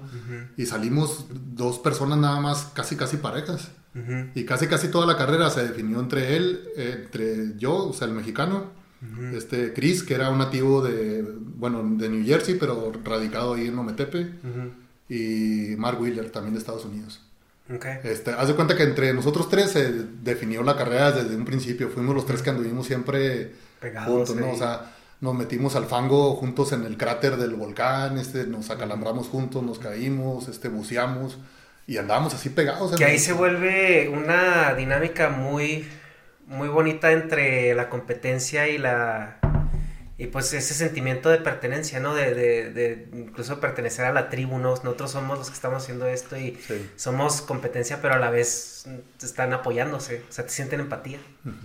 Y yo te digo, pues, o sea, yo me empecé a sentir que podía, ¿no? Entonces dije yo, ahorita es ganarle a Chris, que, es, que vive aquí en Ometepe, probablemente es un chango él aquí, y va a saber hacer de todo, pero yo le voy a dar batalla, o sea, yo, yo te digo, yo estaba crecido, y yo me sentía fuerte y me sentía que podía ganar. Pero aún así, y, cuando yo llegué a una de las partes casi casi finales de la carrera, estaba yo en el, cráter del volcán este Maderas, que es un, volcán este, no, el volcán Concepción, que es un volcán de fuego. Le está dando la vuelta al cráter, el volcán está activo y pues está en la fumarola, ¿no? Y el, olor a... Sí, la calidad de aire es sí, todo, o sea, difícil. Y, y haz de cuenta que la persona que estaba ahí me dice, Paco Raptor el campeón, te presentamos así ya no, no, no, no, no, no me presenten como campeón todavía porque toda falta, o sea, no, no necesito bajar todavía y no sé qué. Yo llevaba nueve obstáculos de, de los diez que eran en la carrera. Y con eso me quedé porque el décimo no lo pude pasar. Este, y se me hace interesante de platicarte esto porque por lo que comentábamos ahorita de lo mental y lo, y lo que venimos arrastrando de la cuestión este, cultural que tenemos los mexicanos. Yo después de que bajé del volcán, este, me faltaba una, una etapa de bicicleta. Y me fui en la bicicleta. Yo, yo, cuando yo bajé del volcán, haz de cuenta que ya tenía a todos los nativos ahí de la isla ya persiguiéndome. Era un latino que les estaba partiendo tu sombrilla a todos. Sí. Este, y todos, Paco, Paco, vamos, tú, Paco, tú puedes. Y todos gritándome, señoras, niños y señores, todos bien padre. Llego yo al último obstáculo, al décimo obstáculo, presento mi huevo. Este, y me dicen, tienes que subir esa palmera. No, hombre, pues nomás la volteé a ver yo y era ese el obstáculo con el que no me quería topar, ¿no? Aunque lo había entrenado y todo, pero yo no tenía fuerza ahí en las manos, no tenía fuerza en las piernas. Estaba acabado físicamente, ahora sí. Mentalmente estaba bien, pero físicamente yo no podía hacer ya muchas cosas, ¿no? Y me faltaban todavía correr como 6 kilómetros para llegar a la meta. Por costa. Entonces, haz de cuenta que llegué y luego veo la palmera y por ahí en mis redes puedes ver ahí la foto donde estoy en esa, en esa palmera donde la estoy visualizando y tratando de subirla como diera lugar. No podía. No me daban mis brazos, no me daban mis piernas. Las señoras se me arrimaban y me decían, Paco, tú puedes, ándale, gánales, Paco. Los niños me decían, tírale con la resortera. dale con el machete. Tenía que bajar un coco yo de la palmera. Ah, ok. Dale con el machete y, así ellos decían, haz cualquier cosa, pero sube y gánales. Y ya viene bajando el otro de allá, ya viene bajando Chris y ya viene bajando Mark y yo ahí desesperado por no poderlo hacer. Me senté y esa foto me ganó un patrocinio también de una marca de tenis. Me senté, yo no traía tenis, estaba un tenis nada más ahí de la Esportiva, que fue la marca que me patrocinó también después de eso. Este, me subían hormigas así por mis pies y yo estaba ahí sentado pensando y, y, y en la mente, ¿qué crees que se me vino ahí? ¿Qué? El ya merito de los mexicanos. dije, ya me quedé aquí. O sea, dije, ya me, ya me quedé como en los fútbol, en los penaltis, en los penaltis y el ya merito. Así eso me empezó a invadir a mí, fíjate, eso era lo que pensaba yo. Ajá. Cuando de pronto dije yo, bueno, no puedo cruzar el, el, décimo obstáculo, pero tengo que cruzar la meta primero. Me paré y me disculpé con la gente y les dije, ¿saben qué? No puedo, ya no voy a cruzar la meta. Esperanzado que los que vinieran atrás de mí tampoco lo lograran, ¿no? Sí, porque si no lo hacen, entonces... Me fui, crucé la meta y voy pasando con la bandera mexicana así en alto, pero mi rostro no es el del campeón. porque yo no sabía todavía si iba a ser el campeón o no. Si era el primero que cruzaba la meta, pero no sabía si estos iban a cruzar los obstáculos o cuánto llevaban ellos. Dicen que llegó Chris, el que venía a segundo lugar, y dijo, Paco subió. No, no, yo no lo voy a intentar. Se fue. Él llevaba ocho obstáculos de los, de los diez. Oh, tú llevabas nueve, ¿verdad? Sí, ellos no habían pasado el de la resortera. Nomás yo lo pasé el de la resortera. Mm, ok. Entonces llega Mark y Mark pregunta, ¿Paco y Chris lo hicieron? No, lo intentó. O sea, Mark sí intentó subir porque él llevaba 8 y quería Ah, cruzar con ok. 9 y ver si cruzaba la meta. Pues no lo iba a cruzar antes que yo porque yo lo había cruzado. Ajá. Pero pues, pues, de, de perdido para tener un obstáculo más que, que, que, que este, que Chris Ajá. y quedar en segundo lugar. Ajá. Entonces este lo intentó, no pudo. Entonces llega y cruza y cuando ya dijeron Mark no subió, entonces ahora sí yo, era, yo ya era el campeón. Entonces ahora sí ya el festejo y lo demás y agarramos y le aventamos el huevo al organizador, al director. Ahí fue donde se lo quebramos. Porque yo en un momento iba a pensar este huevo está cocido. Ajá. Porque dije yo, pues todo lo que aguantó el huevo, o sea, pues Ajá. porque te digo, me revolcaron olas, me caí de un árbol, o sea, y yo lo traía en la mochila. Ajá. Y este, yo dije, no, pues este huevo no se ha quebrado porque está cocido. Y realmente cuando nos dijo el director, no, aviéntenmelo. Y traen por ahí está una foto que luego te la comparto. y se lo aventamos y se le estrella, o sea, sí era, sí estaba crudo, ¿verdad? Pero qué buena onda, no, Sí. aviéntamelo ahora sí. Sí, no, sí se lo aventamos, se lo, se lo quebramos a él ahí. Fue como concluimos. Oye, algo a mí que, bueno, también me causa mucho, mucha curiosidad es la parte, ahora sí la no tan bonita, ¿no? Porque estás hablando, pues, del ent- el entrenamiento es muy duro, eh, la cuestión psicológica también es muy dura y cruzar la meta es una recompensa muy grande para cualquier persona que se prepara para, para este tipo de actividades y en competencias, ¿no? En estas disciplinas. Pero ahora nos vamos a la otra parte, lo que es la cuestión médica y el- la factura que te cobra este tipo de deporte, porque tú lo mencionabas, no estamos, tú sientes que no estamos diseñados para esta carga tan grande. ¿Cómo tú ves tu calidad de vida en un futuro física? ¿Crees que, o sea, tu vejez va a ser difícil por, por todo esto, por todo este estrés que le estás metiendo a tu cuerpo, güey? Mira, un- en un tiempo este, yo traía la idea principalmente por familiares, ¿no? Que me decían, oye Paco, pues que es demasiado el desgaste que le estás metiendo a tu cuerpo. Y este, y ahorita, haz de cuenta que ya lo veo desde una perspectiva diferente y realmente la- mi calidad de vida de los 44 años a los 49 años que tengo hoy ha cambiado muchísimo, ¿no? Porque pues, mucha gente ahorita me ve y me dice, no manches, güey, te ves más joven que, Sí, que claro. hace 5 años, ¿no? No, sí, Entonces sí. yo digo yo, bueno, pues qué padre que te vean así, ¿no? Sí hay facturas que hay que pagar, por ejemplo, eso que te comenté del, del fémur, ¿no? Porque es algo que no me ha quedado hasta ahorita del todo bien. O sea, el tiempo de frío me duele, hay veces que doy un mal paso, siento, cuando a mí me gusta mucho el peso también en, en- en trabajarlo. Sí. Cuando hago una sentadilla que le meto un poco más del peso que manejo, siento que algo pueda tronar ahí. Sí. Entonces, este sí son cosas que, que- que muchas veces se quedan ahí. Quizás cuando yo esté viejo, no sé cómo, más viejo, pues, cómo, cómo- cómo voy a estar. Pero, pero yo siento que, que sí ayuda porque este, el que te mantengas activo físicamente, Sí. el que te disciplines en algo, el que lleves cierta alimentación, el que te tengas cosas pues sanas en tu vida, ¿no? Pues te ayuda definitivamente. Entonces, yo siento que si Dios me lo permite voy a tener una buena vejez y voy a, a- a durar hasta donde Él quiera y bien, si me sigo manteniendo. No, o sea, en cuestión de salud, pues que queda, queda muy claro, ¿no? O sea, que tienes una vida muy disciplinada. Pero ahora, ¿dónde, ¿dónde termina, pues, lo que es, o sea, una vida sana, que es alimentación, ejercicio y todo eso dentro de un balance de que sea una carga óptima para el cuerpo? ¿Y dónde empieza ya lo que a lo mejor no es tan sano, que es llevarlo más allá de ese límite? ¿Tú has distinguido esa línea o has dicho así como que, híjole, esto va a doler bastante después? Pues sí, o sea, sí, no sé cuándo, cuándo me pueda llegar a mí, la verdad que ahorita no, no alcanzo yo a percibir cuándo me pudiera llegar ese, ese parteaguas o ese límite que mencionas, ¿no? De decir, esto me va a cobrar algo, algo malo, pues, en mi vida, ¿no? Este, quizás anteriormente, pues sí, la inexperiencia y muchas cosas de esas sí te, ayud- sí te hacen que, que caigas muchas veces en, en situaciones que te pueden costar caro, ¿no? Por Sí. ejemplo, yo recuerdo cosas así que dices tú que, que atenten contra mi salud. Que cuando empecé a correr yo, decía yo, lo, lo más que puedo aguantar yo sin tomar agua. O sea, grave error, ¿no? O sea, qué tontería, ¿no? Pero así lo hacía, porque yo decía, es que voy a andar en un ultramaratón, a lo mejor no hay abastecimientos, a lo mejor no me van a dar agua. Mi cuerpo tiene que, acostumbrarse a no, a no beber agua. O sea, es el peor error que puedes cometer. Pagué el precio. O sea, porque en una... Después de que hice 12 horas continuas cuando me estaba preparando para Badwater, este, me colapsaron los riñones. Me, me sufrí apendicitis, me metieron a operar, me quitaron todos los líquidos y haz de cuenta que yo estaba deshidratado y me acabaron de deshidratar y mis riñones colapsaron. Los dos. Se me acabó el mundo porque me dijeron, ¿sabes qué? Se colapsaron y, y fue algo que yo realmente, Sí. yo mismo había provocado. Ujú, O sea. ¿por qué? Por, por descuidos, por ignorancia, por decir, no, ¿sabes qué? Tengo que hacerme resistente. O sea, ¿Cuántos corredores no andan ahorita que salen a correr sin ni siquiera una botellita de agua y van a correr Sí. 20, 25, 30 kilómetros? O sea, qué grave error cometen, ¿no? Sí.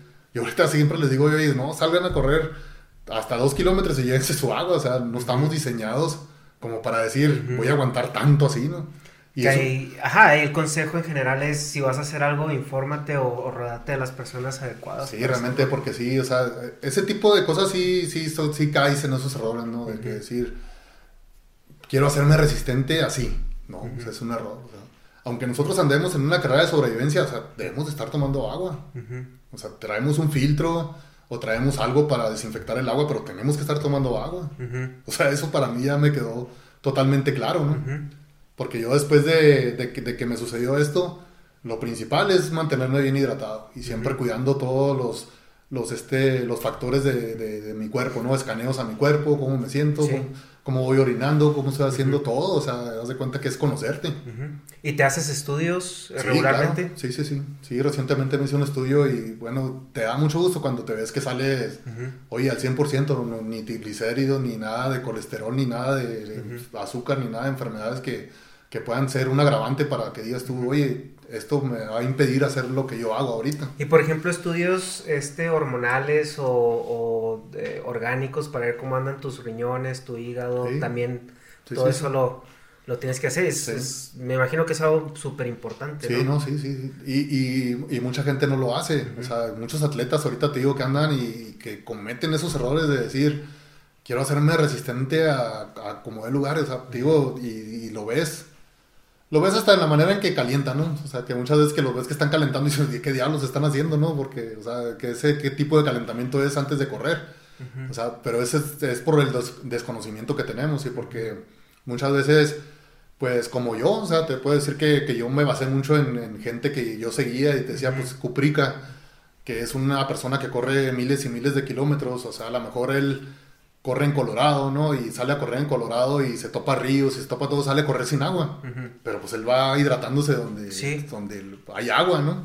O sea, no es que no lleve agua, pero tú decías, ah, hijo, va corriendo, pero no lleva ni siquiera una camelback ni nada. Pero realmente él se va hidratando y, y muchas veces uno se queda con esa imagen de pensar que, que así lo logran. Y te digo, yo te puedo decir que mu- mucha gente se ha inspirado en mí en hacer carreras y todo, pero bueno, yo en mi blog y en, y en muchas partes dejé el antecedente de las situaciones que yo he vivido. Por eso me gusta compartirlas y me gusta explicárselas. Que en tu blog es un punto de partida para a lo mejor alguien que quiere... que quiere empezar a correr, sí, porque ahí está toda mi historia, ¿no? O sea, desde que yo empecé y desde que yo empecé con mis Ironmans y desde que yo empecé este, a vivir mi primer ultramaratón de 100 millas, mi primer maratón, de hecho, o sea, porque yo no soy maratonista, yo siempre que me preguntan, oye, ¿tú haces maratones?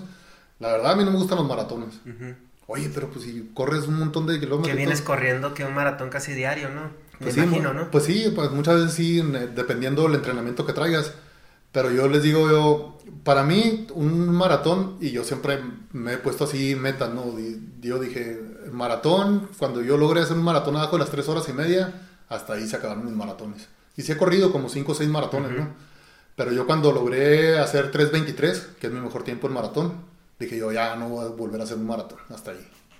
Un 21K, igual también dije abajo de la hora y media, también hice una hora 25 por ahí y dije hasta ahí también. Sí, para ti ya no tiene... Sí, no, pues no, pues es que no tiene por- un reto. No, tiene- porque era mi, era mi, mi parámetro, ¿no? A lograr y yo dije hasta ahí, o sea, oye, no, pues a ver si le puedo poder al 1.10, no, pues ya, Sí. pues, no, no trae caso. Para mí no trae caso, o sea, Sí. oye, un maratón en tres horas, no, pues no, pues igual para mí no, Sí, no, no, no, no te llama la entonces, sí. atención. O sea, a mí, por ejemplo, decir, Badwater abajo de las 40 horas, pues para mí sí representa algo, ¿no? O sea, ahí sí, ahí sí, ahí sí yo le entraría, o sea, oye, ¿qué tengo que hacer para lograr hacer Badwater en menos de 40 horas?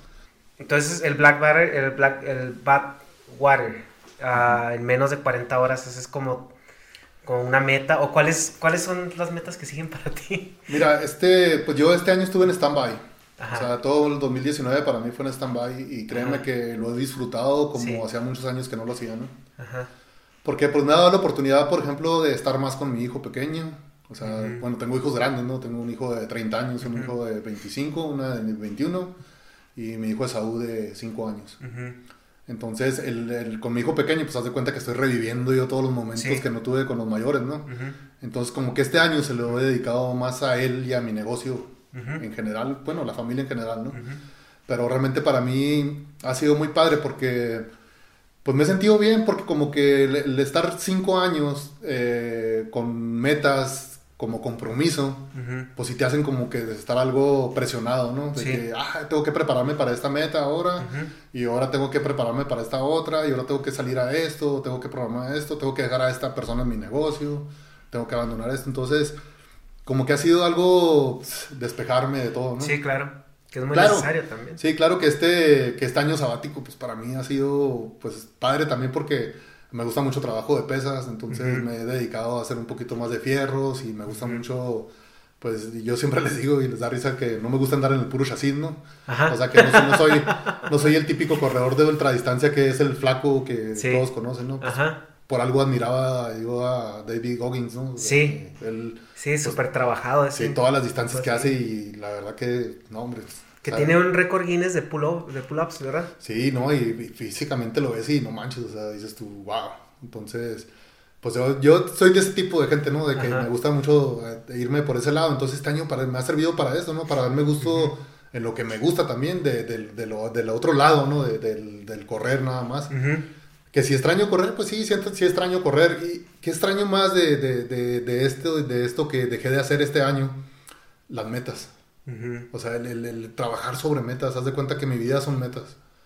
Yo, yo sé que desde pequeño siempre es- he querido y, y he sabido que, que diariamente, o sea, debemos ir por metas, metas, metas. Entonces, digo yo, a mí lo que me hace falta ahorita es eso. O sea, porque ah, yo en mi negocio, por ejemplo, siempre me estoy poniendo objetivos, este, metas en cuanto ahora tengo que lograr tanto, o en este reto quiero tener a tanta gente, o ahora quiero lograr esto. Entonces, siento que mi vida es eso. Entonces, ahorita, como que ando con la espinita de que, qué me falta, qué me falta. Anda un ultramaratonista que es muy, muy amigo mío, que se llama Antonio Chalita, no sé si lo conozcan. No, no, no lo. Este es mexicano también. Con él fui a, a este, ¿cómo se llama? A la ronda del Simsa en Andorra el año pasado. Este, él fue el que me invitó y fuimos para allá, que también fue una experiencia bien padre ya estar en Europa y no me ha tocado cruzar el charco y es otro rollo allá. O sea, Sí. la verdad que los trails y todo lo que se ve allá, wow, o sea, es algo indescriptible, la verdad. Ojalá, ojalá y también cada día más mexicanos vayan también para Sí. Europa porque la verdad es que es otro rollo y pues son otras cosas que te digo que hay que agradecer al que contar con un patrocinio, ¿no? Que, Sí, que claro. te llevan a donde tú quieras. Te habilita todo eso. Ajá. Pues esta, eh, este ultramaratonista, pues haz de cuenta que me trae la espinita ahí y que quiere que vayamos al de Sables, a Marruecos. Y ya me dice, vamos Paco, a hacer el de Marruecos y vamos a darle. Él también está en stand-by ahorita. Él está haciendo jiu-jitsu o no sé qué, Ok. un arte marcial así de ese tipo, ¿no? O no sé qué sea, ¿no? Pero él anda también así como yo ahorita en stand-by y me dice, ándale, vamos para allá y hacerlo. De las metas que me quedan a mí, que yo siempre quise hacer, ahí en Las Vegas se realiza uno que es de 24 horas con obstáculos. Ok.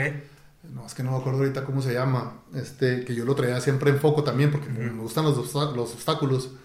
Y este, y lo traía yo presente, ¿no? Porque se das de cuenta que es una carrera de 24 horas y es al que logre hacer más distancia en esas 24 horas cruzando obstáculos.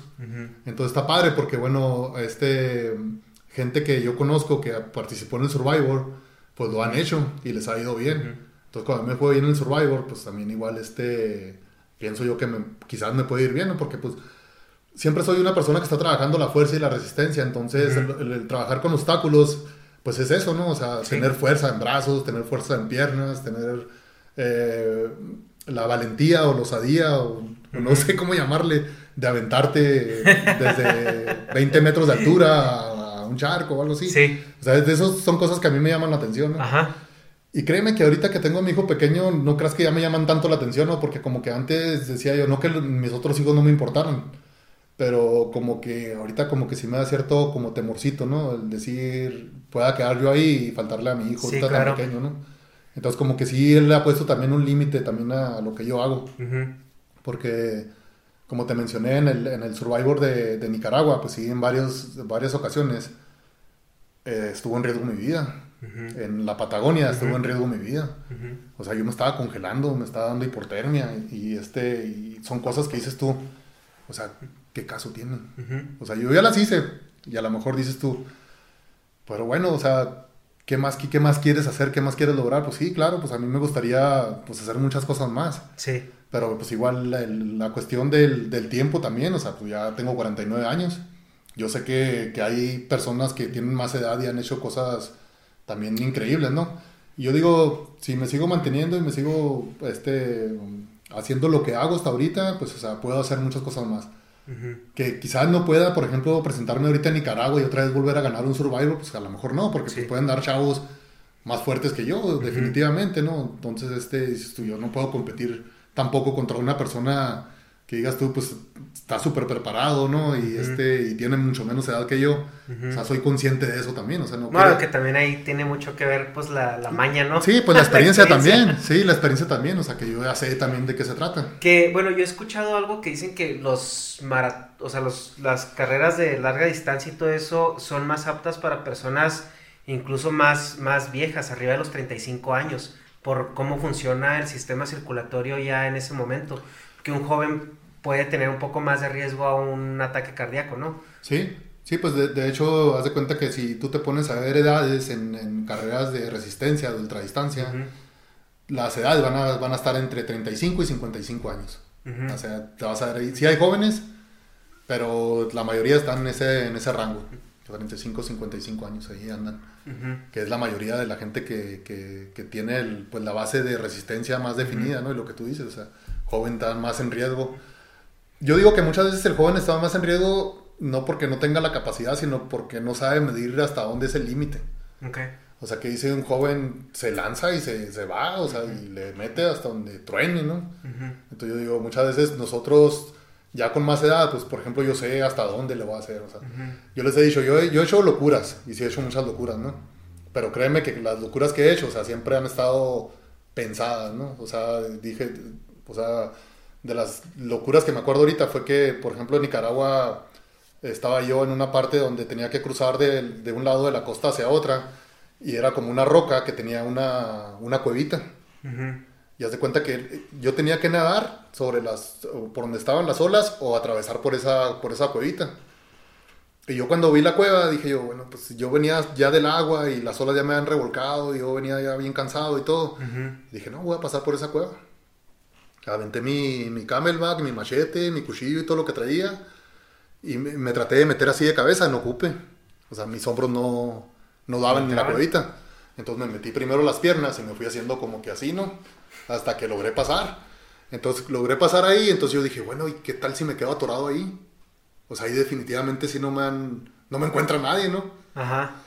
me encontraría mi, mi camel y lo que fuera, pero si me quedo atorado yo ahí, ¿qué pasa? Pues sube la marea y pues a lo mejor, no sé si en algún momento me va a desatorar ahí o algo, pero digo, Sí.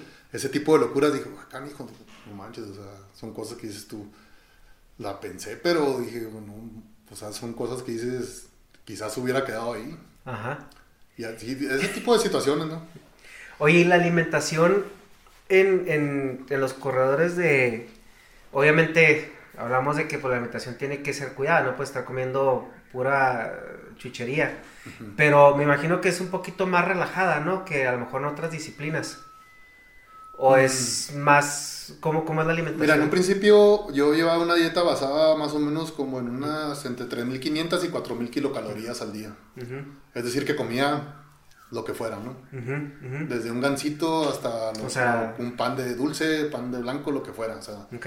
Pero yo hacía mucho volumen de, de entrenamiento. Sí, claro. O sea, corría. Y más porque la, el correr eh, demanda mucho carbohidrato, ¿no? Sí, no, pues yo era, un- yo era súper delgado, o sea, porque, o sea, se consume todo. O sea, yo lo que Sí. comía, haz de cuenta que lo quemaba. Ajá. Porque nomás me la pasaba corriendo, corriendo y entrenando, mucho la resistencia y este, mucho alta intensidad en mis entrenamientos y, y lo quemaba.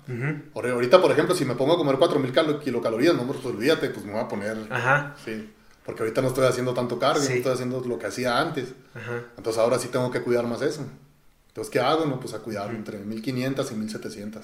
Y el, el balance de los macronutrientes, ¿tú pues no los cuidas tanto o No, si sí, sí, tratas sí, de... Sí, sí, sí, también, sí.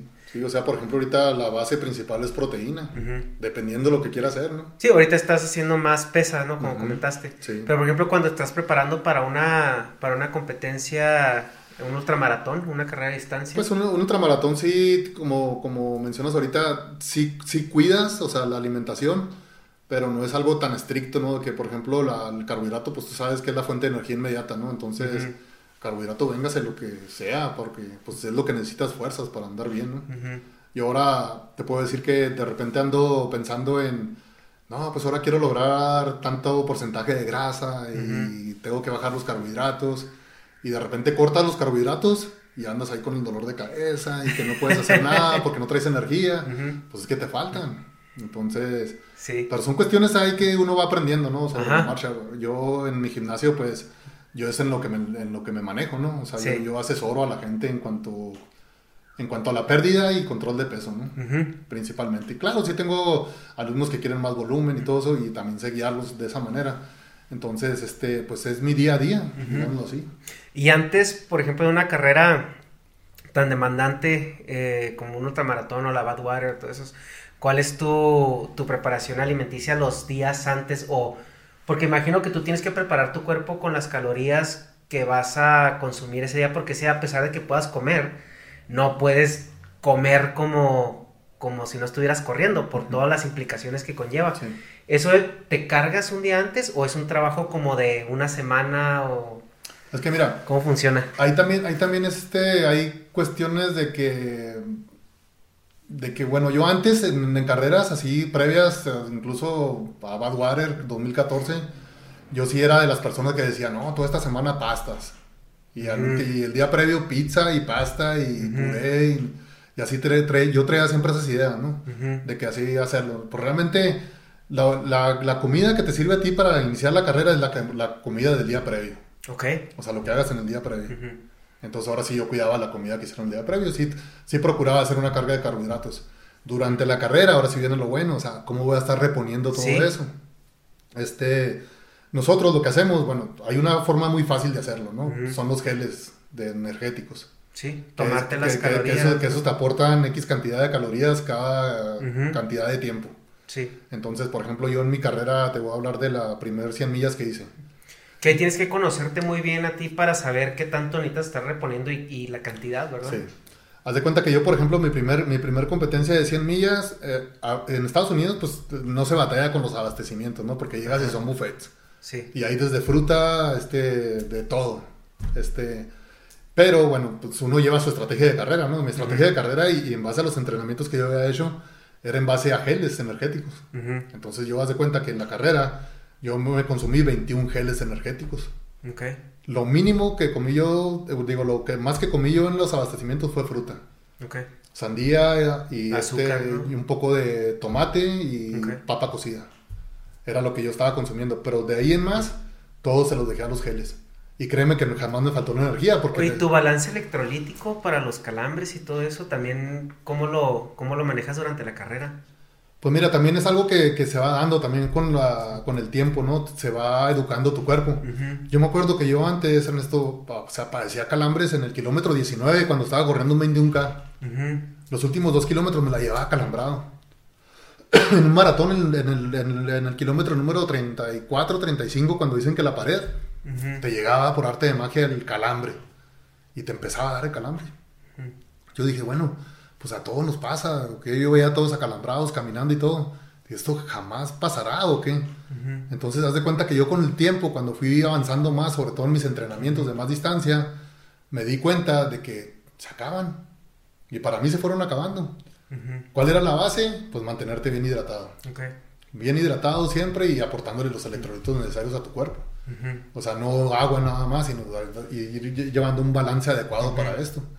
¿Qué te lo aportaba? Bueno, pues unas son los geles, otras son los sueros que puedas, pudieras ir este consumiendo y se acaban. Yo me acuerdo que yo, si, si, si acaso me llegó a dar un calambre en Badwater, ya no me acuerdo. En ninguna de las dos competencias. Que sí padecí que las uñas se me tronaron, que sí padecí que me dolía la cadera, que sí padecí que me dio otras cosas, pero calambres nunca. ¿Cómo es la recuperación después de una carrera así tan demandante? no, sí, la recuperación sí es criminal. Es estar tirado días, ¿no? Sí, te das de cuenta que el 2014 mi recuperación, híjole, si te la platico porque a mí me parece muy interesante, porque no estamos hablando nada más de que se te las uñas, sino todo el impacto que tiene tu cuerpo, tu espalda, tus rodillas, tu cadera. Mentalmente también has de estar deshecho y, y pues tienes todos los demás riesgos, porque yo me imagino que es tanto la demanda corporal que hasta tus defensas se bajan, tienes heridas que se pueden infectar, entonces es un cuidado eh, casi, casi traumatizante, ¿no? sí, mira, Badwater 2014, mi recuperación, fíjate cómo fue. Yo terminé Badwater 2014. El, el fémur estaba dañado, yo no sabía. Regresé a Chihuahua, he hecho garras, literal. O sea, más flaco de lo que ya estaba. O sea, era un palo, literal. Este, mi cara era chupada toda totalmente. Este, pues estaba, había perdido como 6 o 7 kilos, no sé cuántos había pedido, no me acuerdo. Eh, pero estaba hecho garras, o sea, mis uñas, mi cadera principalmente era lo que más me dolía. Llego yo a, Chihuahua y con lo primero que me topo es que mi patrocinador me dice que me consiguió una carrera de 100 millas en Leadville. La carrera fue en, junio, la de Badwater, y yo tenía que estar en agosto corriendo 100 millas en Leadville, Colorado. O sea, tenía dos meses para recuperarme, para ir para allá. Y ya estaba todo pagado y ya estaba todo agarrado, todo, todo listo para que yo me fuera para allá. Haz de cuenta que yo llegué a Leadville hecho garras, o sea, realmente, o sea, no llegué ni bien ni nada, sí llegué emocionado, sí llegué contento porque mi patrocinador me traía allá en Leadville. Sí. Leadville es de las, de las 100 millas más difíciles de Estados Unidos también. Pues aún así, como iba yo, logré hacer 110 kilómetros. Hasta ahí pude. Ahí sí, Ernesto, es de las únicas carreras que yo eh, este, no abandoné porque realmente me sacaron, porque no llegué a tiempo al corte que tenía que llegar yo a las 10 de la noche, llegué a las 10, 10 de la noche. Y ya habían cerrado la meta, pero yo había subido la montaña más alta de, de Leadville, Hopas, que está casi a 4.000 metros de altitud, la había subido una y dos veces de regreso y había llegado hasta ahí, pero ya literalmente arrastraba yo la pierna. Entonces no tuve, no tuve una recuperación adecuada grave error, entonces también es como, como sugerencia o consejo, o sea, deja que tu cuerpo se recupere. entonces, yo a partir de ahí, sí, créeme que lo primero que, que, hago ahora, después de cualquier carrera, es dejar que mi cuerpo esté al 100% en todo. No salgo a correr, no vuelvo a hacer nada hasta que ya mis piernas están totalmente sanas. Que me siento bien de que cuando camino, cuando hay un paso, cuando hay un impacto, no siento ninguna clase de molestias. Sí, porque me creo que el siguiente día de la carrera no puedes ni pararte, ¿no? No, no, no, no puede hacer nada. O sea, de Leadville yo regresé arrastrando el, pie. Así, llegué con el doctor, con, con un bastón, y me dijo, no sé cómo te estás moviendo. Dijo, si no tuvieras el entrenamiento que tienes, hubieras llegado aquí en silla de ruedas o con muletas. Me dijo, por, por eso. Entonces, después de eso, pues a mí me quedó el aprendizaje, ¿no? O sea, recupérate bien. Entonces, la recuperación como es, por ejemplo, en 2017, tres años después, o sea, yo ya con muchas carreras ya acumuladas, este, mucha experiencia más, entonces terminé la carrera, fíjate bien lo que hice. Terminé la carrera, sí, mis uñas estaban hechas garras. Lo primero que hice fue a la tina del hotel, llena de hielo, y me metí ahí. Hasta que ya lo aguanté y terminé. Me levanté, empecé a caminar, empecé a hacer, bueno, pues ya la recuperación es, es, más rápida porque ya sabes cómo hacerla, ¿no? Ajá, sí. La, hidratación, la alimentación y todo, ya sabes qué hacer. Entonces, tu cuerpo se va reponiendo, se va reponiendo. Y yo, se puede decir que en el 2017, al mes, mes y medio, yo estaba listo ya para empezar a correr otra vez. Pero sí le di todo el espacio que se requería a mis piernas para que se recuperaran. Ajá. Entonces... Y otra vez al mismo dolor y al mismo sufrimiento. sí. Sí es muy importante la, la recuperación. Y yo les digo, yo jamás me he lesionado grave. ah, Después de la, del fémur que tuve Sí. y una lesión de tendón en el pie izquierdo también. Este, porque siempre dejo que mi cuerpo se recupere. O sea, si tenga yo tenga lo que tenga que hacer, dejo que mis piernas estén al 100%. ¿Qué hago? Pues, bueno, pues me voy a nadar o me subo a la bici o algo, ejercicios que no Sí. sean de impacto Ok. para que mis piernas sanen. Y ya vuelvo a empezar a correr otra vez. Yo nunca he padecido problema de rodillas ni nada. de eso, Que muchos corredores es lo que padecen. Sí, que es lo que lo otro que te iba a preguntar, los problemas de rodillas, de espalda, cadera. Pero eso es más, porque yo tenía un amigo que corría en el TEC. Y, y yo le decía, es que yo no sé correr. Y es la verdad, yo no sé correr. O sea, yo corro y no tengo una, como una forma. Y, y después, bueno, aparte del sobrepeso, ¿no? Y después lo, o sea, lo sientes en las rodillas, en los pies, en la espalda. Y, y es porque todo tiene técnica y mucha gente no, no entiende que no sabe correr. O sea, que ves a un corredor profesional, a un corredor que tiene experiencia y cómo da el paso, cómo da, o sea, ves, ves que no hay, no, hay tan, no hay tanto impacto, cómo mueve el pie, todo eso. Y es, es algo que se tiene que aprender a, a hacer, ¿no? Y hay gente que lo tiene de una manera más intuitiva que otras personas y eso también tiene a lo mejor mucho que ver con la niñez o todo eso. Sí, pues son cosas que, que, pues te, va- te vas aprendiendo. O sea, yo me acuerdo cuando yo en mis inicios, pues padecí mucho tiempo la periostitis, ¿no? Que es el, yo le llamo el- el- el- la lesión de exceso de entusiasmo en los corredores. Porque te decides, digamos, ahora que viene el, el inicio del 2020, ¿no? ¿Cuánta gente dice, no, quiero empezar a correr? Y salen y se agarran como locos, ¿no? Una vuelta, dos vueltas, tres vueltas, cuatro vueltas a la deportiva. O sea, sin llevar un plan adecuado de cómo hacerlo, ¿no? Entonces empiezan a correr así, entonces, ¿qué es lo primero que le sucede? Pues bueno, la periostitis es el, el- no sé si conozcan esa lesión, que es en el periósteo donde, donde está el hueso, el músculo, hay una especie como de telita Ajá. aquí por la espinilla, Ok. que, que- que con el impacto hace vibraciones y empieza a crear como bolitas de grasa Mm, y es súper dolorosa. Entonces esa es una de las lesiones más comunes en la gente que inicia. Entonces inicia porque no inician con un plan de entrenamiento. Que igual también yo había escuchado por ahí que cuando no tienes condición, tienes un sobrepeso importante, ah, llámese arriba de los 10 kilos, el, el correr no es como la primera actividad que, que se sugiere porque no tienes tono muscular para apoyar el impacto, sobre todo en las rodillas y en la espalda, y también no tienes un control consciente de tus músculos porque no están ejercitados. Que a mí me pasa que es que voy al gimnasio y mientras más vas agarrando forma y mientras más vas agarrando tono muscular, empiezas a, a- a conscientemente saber dónde está tu músculo y moverlo de una manera más consciente. Que cuando no lo haces, o sea, no puedes, no puedes como identificarlo y, y moverlo, ¿no? Y eso también es un apoyo para, para toda tu estructura ósea. Sí. Entonces, por ejemplo, si la persona sale a correr como propósito año nuevo, trae 10, 15 kilos de sobrepeso y su primera idea es ir a correr a la deportiva, pues lo que está haciendo es haciéndose más daño, ¿no? Ah, no, sí, sí, definitivo. ¿Cómo sugerirías tú empezar una carrera o, o una disciplina de correr cuando eres una persona normal con los kilos de año nuevo más los que traías acumulados? Sí, pues primero que, lo, primero que nada yo lo que les sugeriría es que, que si quieren correr eh, o van a hacer alguna carrera, o sea, que se asesoren con alguien para que trabajen sobre un plan de entrenamiento. O sea, que no lo hagan a lo loco, ¿no? Porque realmente ya los que pasamos por eso, o sea, pues les podemos decir con toda la experiencia del mundo que no es la de ahí. O sea, tienen que estar con alguien que realmente conozca y que los pueda asesorar.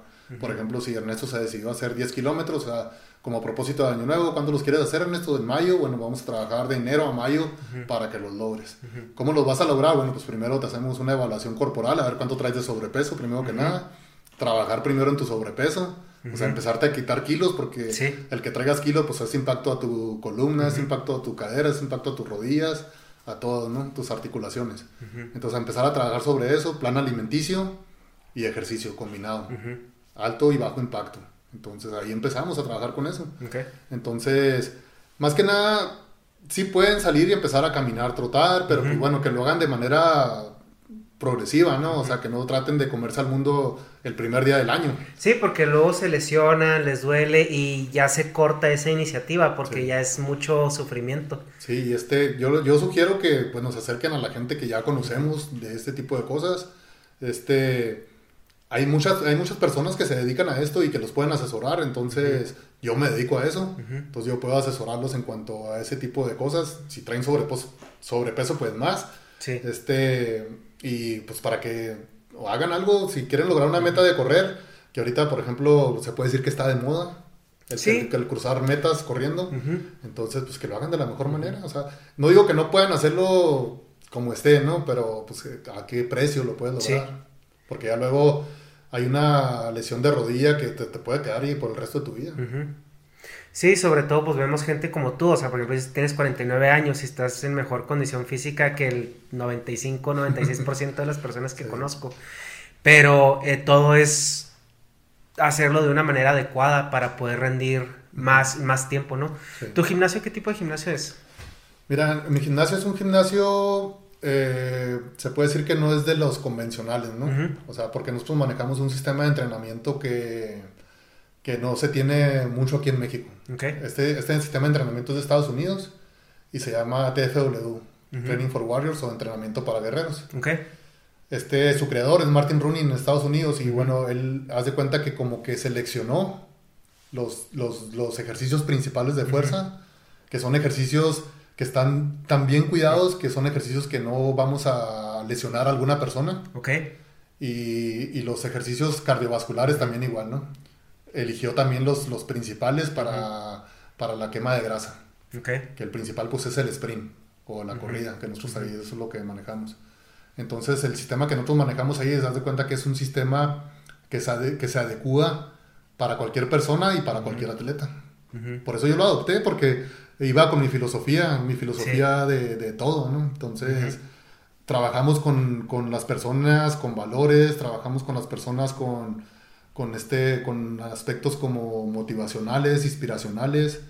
Eh, todos mis warriors o mis guerreros, como les digo yo a mis alumnos, eh, ellos se motivan y se inspiran mucho en lo que yo he realizado. Tengo muchos corredores, tengo mucha gente que, que está en mi gimnasio por, a lo mejor muchos por lo que soy yo, pero a lo mejor muchos por lo que es el sistema, ¿no? Del, de entrenamiento que manejamos. Que es lo principal, ¿no? Que es lo principal ahí, no tanto Paco Raptor, sino el, el sistema Sí. que manejamos ahí de entrenamiento. Bueno, el, el sistema que manejamos ahí en el gimnasio, bueno, pues es el adecuado para cualquier persona o cualquier atleta que te, te digo de lo que manejamos por la cuestión de cómo está conformado. Ajá. Trabajamos sobre, sobre un plan de entrenamiento anual, o sea, no estamos inventándonos las rutinas de que, Sí. de que a Paco Raptor se le ocurrió ahora a ver qué friga les pongo hoy. Ajá. Claro, sí hay veces que sí me, se me ocurren ahí deditas para ponerles, porque claro, te- tengo que ponerle mi toque, ¿no? Porque realmente, pues este, lo creo necesario yo por la, Sí. por la gente que tengo yo en el gimnasio, que muchas veces ellos tienen, esperan algo de mí, ¿no? Esperan de que, de que, ah, bueno, estoy en el gimnasio con Paco Raptor, sí es este TFW, este, pero él nos va a poner algo de lo que él hace. Ajá. Entonces sí esperan ellos algo más, entonces sí le pongo algo yo de, de lo mío de vez en cuando. Claro, yo trabajo mucho sobre el, el plan de entrenamiento y, y respeto mucho lo, lo- la base del sistema TFW, ¿no? que es el, eh, nuestra parte fundamental en Complex.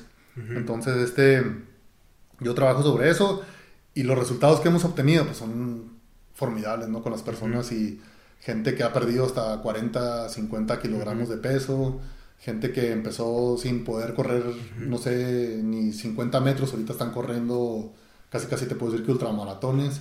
Entonces ayudamos a muchas personas, cientos de personas que pasan por ahí por el gimnasio. Manejamos retos de pérdida de peso y este y lo principal es que ayudamos a las personas a que salgan de su zona de confort. Sí, que es lo más difícil Sí. siempre.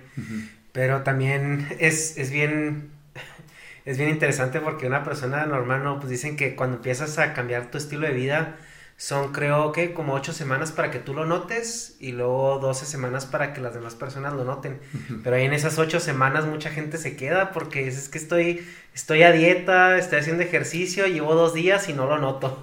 Mira, nosotros en los retos que manejamos ahí de 8 semanas, que son de pérdida de peso, yo siempre les, les, les digo, su primer meta, su primer objetivo es a 3 semanas, para que en 21 días creen que un hábito, un nuevo hábito.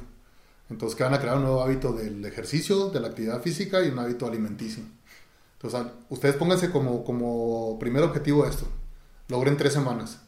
De las 3 semanas, su siguiente objetivo ya es irse a las, a las 8 semanas, que es donde lo empiezas a notar, de que ya me siento bien, me siento diferente, y de repente ya te empiezan a decir, oye, no manches, ¿qué estaba haciendo? Ajá. Entonces, este, así es como yo se los empiezo a manejar y es de cuenta que es como logramos nuestros resultados. Pero en ese inter que dices tú, de las, de las, muchas veces de, las, de la tercera a la octava semana, Ajá. o sea, si entraron 50, se nos quedan 15 Sí. o 20. O sea, es muy difícil, la verdad que la gente, yo les digo que, o sea, todos dicen querer, pero no todos se deciden hacerlo. O sea, por ejemplo, no sé Ernesto qué propósito tenga de año nuevo, ¿no? Pero puede decir, no, yo quiero así ponerme bien fit y estar así como la persona que entrevisté, que está bien mamer. Este, no yo, sino el otro. pero, pero dices, este, quiero hacerlo, pero realmente quieres, pero realmente te vas a decidir hacerlo. Ajá. Eso es lo que hace la diferencia en las personas, ¿no? Sí. Y yo siento que es mucho lo que hago yo la diferencia, ¿no? Que yo, por ejemplo, cuando me digo que voy a hacer algo, pues lo hago. Ajá. Sí, claro. Sí. Ay, Kareno, pues está. Digo, todo es muy interesante. Yo quedé muy sorprendido de, de tu trayectoria, las carreras que has hecho, porque. No porque entienda, porque realmente no, no entiendo y no creo poder entender por todo lo que pasas desde el momento de tu preparación hasta el momento que haces tu carrera y todo lo que sucede al momento de la carrera, todo el estrés al que sometes tu cuerpo y tu, y tu mente, ¿no? Y yo creo que también a tu familia y todo el panorama social que va alrededor de ti para que tú puedas estar en una carrera 40 horas corriendo, ¿no? Todo lo que conlleva familiar, económicamente y, y cómo tu vida gira alrededor. Pero yo creo que sí hace falta que más gente, o sea, tenga acceso al menos a este tipo de pláticas o a este tipo de experiencias, acercamientos con personas como tú, porque es un... Siento que es muy importante, es muy importante sobre todo en México, que no se tienen esos foros y hay poquísimas personas. O sea, yo creo que tú puedes nombrar con los dedos de tu mano a la gente que está haciendo algo similar a ti aquí en México. Fíjate, Ernesto, que precisamente por eso fue la idea de, de mi libro. O sea, de mi libro, de plasmar todos los momentos que he vivido, de plasmar todas las experiencias que he tenido. O sea, precisamente por eso, pensando, yo, yo pienso principalmente en el legado a mi familia, ¿no? A mis hijos y a mis futuras generaciones.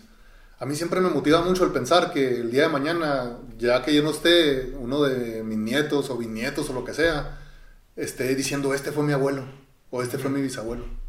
Porque yo no tengo eso, ¿ves? O sea, yo no lo tengo, yo no puedo decirte, es- eh, mi abuelo fue esto, mi bisabuelo fue esto. Entonces yo por eso siempre me he enfocado mucho y me ha motivado mucho el dejar un legado para mi familia. Entonces el decir que ahorita, por ejemplo, mi hijo Esaú, en un futuro esté con sus hijos o con sus nietos y esté platicando de mí, o sea, eso a mí me, me super emociona, motiva, ¿no? Me emociona. Que a lo mejor esté platicando eso el día que lo entrevistó Sí. Ernesto o el día que platicó el de Badwater. O cuando estén leyendo mi libro, que ya se vayan más a detalle de lo que yo realmente viví, de lo que yo me- realmente hice en esa carrera. Entonces que digan, ah, canijo, o sea, ¿qué, qué logro tan grande hizo él, o sea, al ser nadie, porque realmente yo no me considero que sea, como te decía ahorita, un super dotado, un superhumano, lo que sea, ¿no? Pues, híjole, yo Lo que, yo sí podría ir. Lo que, lo que yo sí te puedo decir que me considero, Ernesto, y eso sí te lo digo con todo el orgullo que, que se debe sentir, es de que soy una persona decidida. O sea, que si yo te digo que voy a hacer algo realmente, y te lo digo ahorita, ¿sabes qué, Ernesto? Voy por esto, o sea, voy. Pero no lo digo hasta que te diga ya realmente, o sea, voy. Sí. O sea, porque si te digo que lo voy a hacer, haz de cuenta que en el momento que te digo lo voy a hacer está el compromiso ya conmigo mismo. Y a mí no me gusta quedarme mal. Así como mi negocio, ¿no? Que digo yo, no, 2020 tiene que ser para mi negocio el mejor año y voy por todo. ¿Y qué voy a hacer para lograrlo? Pues tengo que trabajar en esto, en aquello, en esto y en aquello. ¿Por qué? Porque pues quiero un mejor bienestar para mi familia, quiero, pues, incluso por mí, por sentirme yo bien en las metas que estoy realizando. Y lo voy a hacer porque ya me lo planteé y quiero lograrlo. ¿Qué, qué tengo que hacer para, para lograrlo? Pues tengo que sacrificar, trabajar, esforzarme y todo lo que conlleve, pues estoy dispuesto a hacerlo. Que si no voy a dormir, no voy a dormir. Que si tengo que cambiarme de ciudad, me cambio de ciudad. Que si tengo que hacer esto, lo hago. O sea, porque realmente me lo propuse lograrlo. Sí. Entonces te digo, eso sí yo te puedo decir que sí soy decidido. Y si me comprometo y lo digo, lo hago. Lo más importante, yo creo. Por eso mi filosofía de vida, ¿no? Sí. Del never stop. O sea, no... ¿Tu libro cuándo sale? Lo traigo tatuado. Ay, ah, está fácil. Yo, yo espero el, el- para mi cumpleaños número 50, que es el 6 de octubre del 2020, Ok. estarlo presentando. Ah, muy bien. Esa, pendiente. esa es la fecha que me he propuesto yo para mi libro. Y este, tengo muchísimo material. Todo lo que te platiqué ahorita, está, muchas cosas ya están escritas. O sea, mis Ah, bueno. experiencias, Patagonia, mis experiencias Survivor, mis experiencias Badwater, mi primer ultramaratón, mi primer maratón, mi primer Ironman, este, parte de mi infancia, este, todo lo que yo creo necesario que esté en el, en el libro, ahí está. Pues estamos al pendiente de él. Sí, ahorita el nombre que, que va a llevar es Never Stop, que es mi filosofía de vida, por Paco Raptor. Hasta ahorita es el nombre que tenemos ahí pensado entre el editor y yo, entonces este, pues estén al pendiente porque Sí, claro. realmente yo no espero que, yo, yo créeme que mi expectativa no es un bestseller ni nada de eso, ¿no?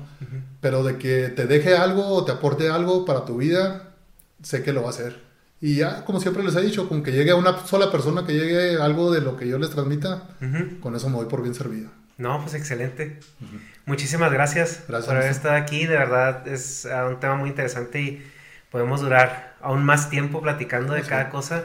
Pero muchas, muchas gracias por tu tiempo. Muchas gracias por estar aquí. De verdad, una plática muy, muy interesante.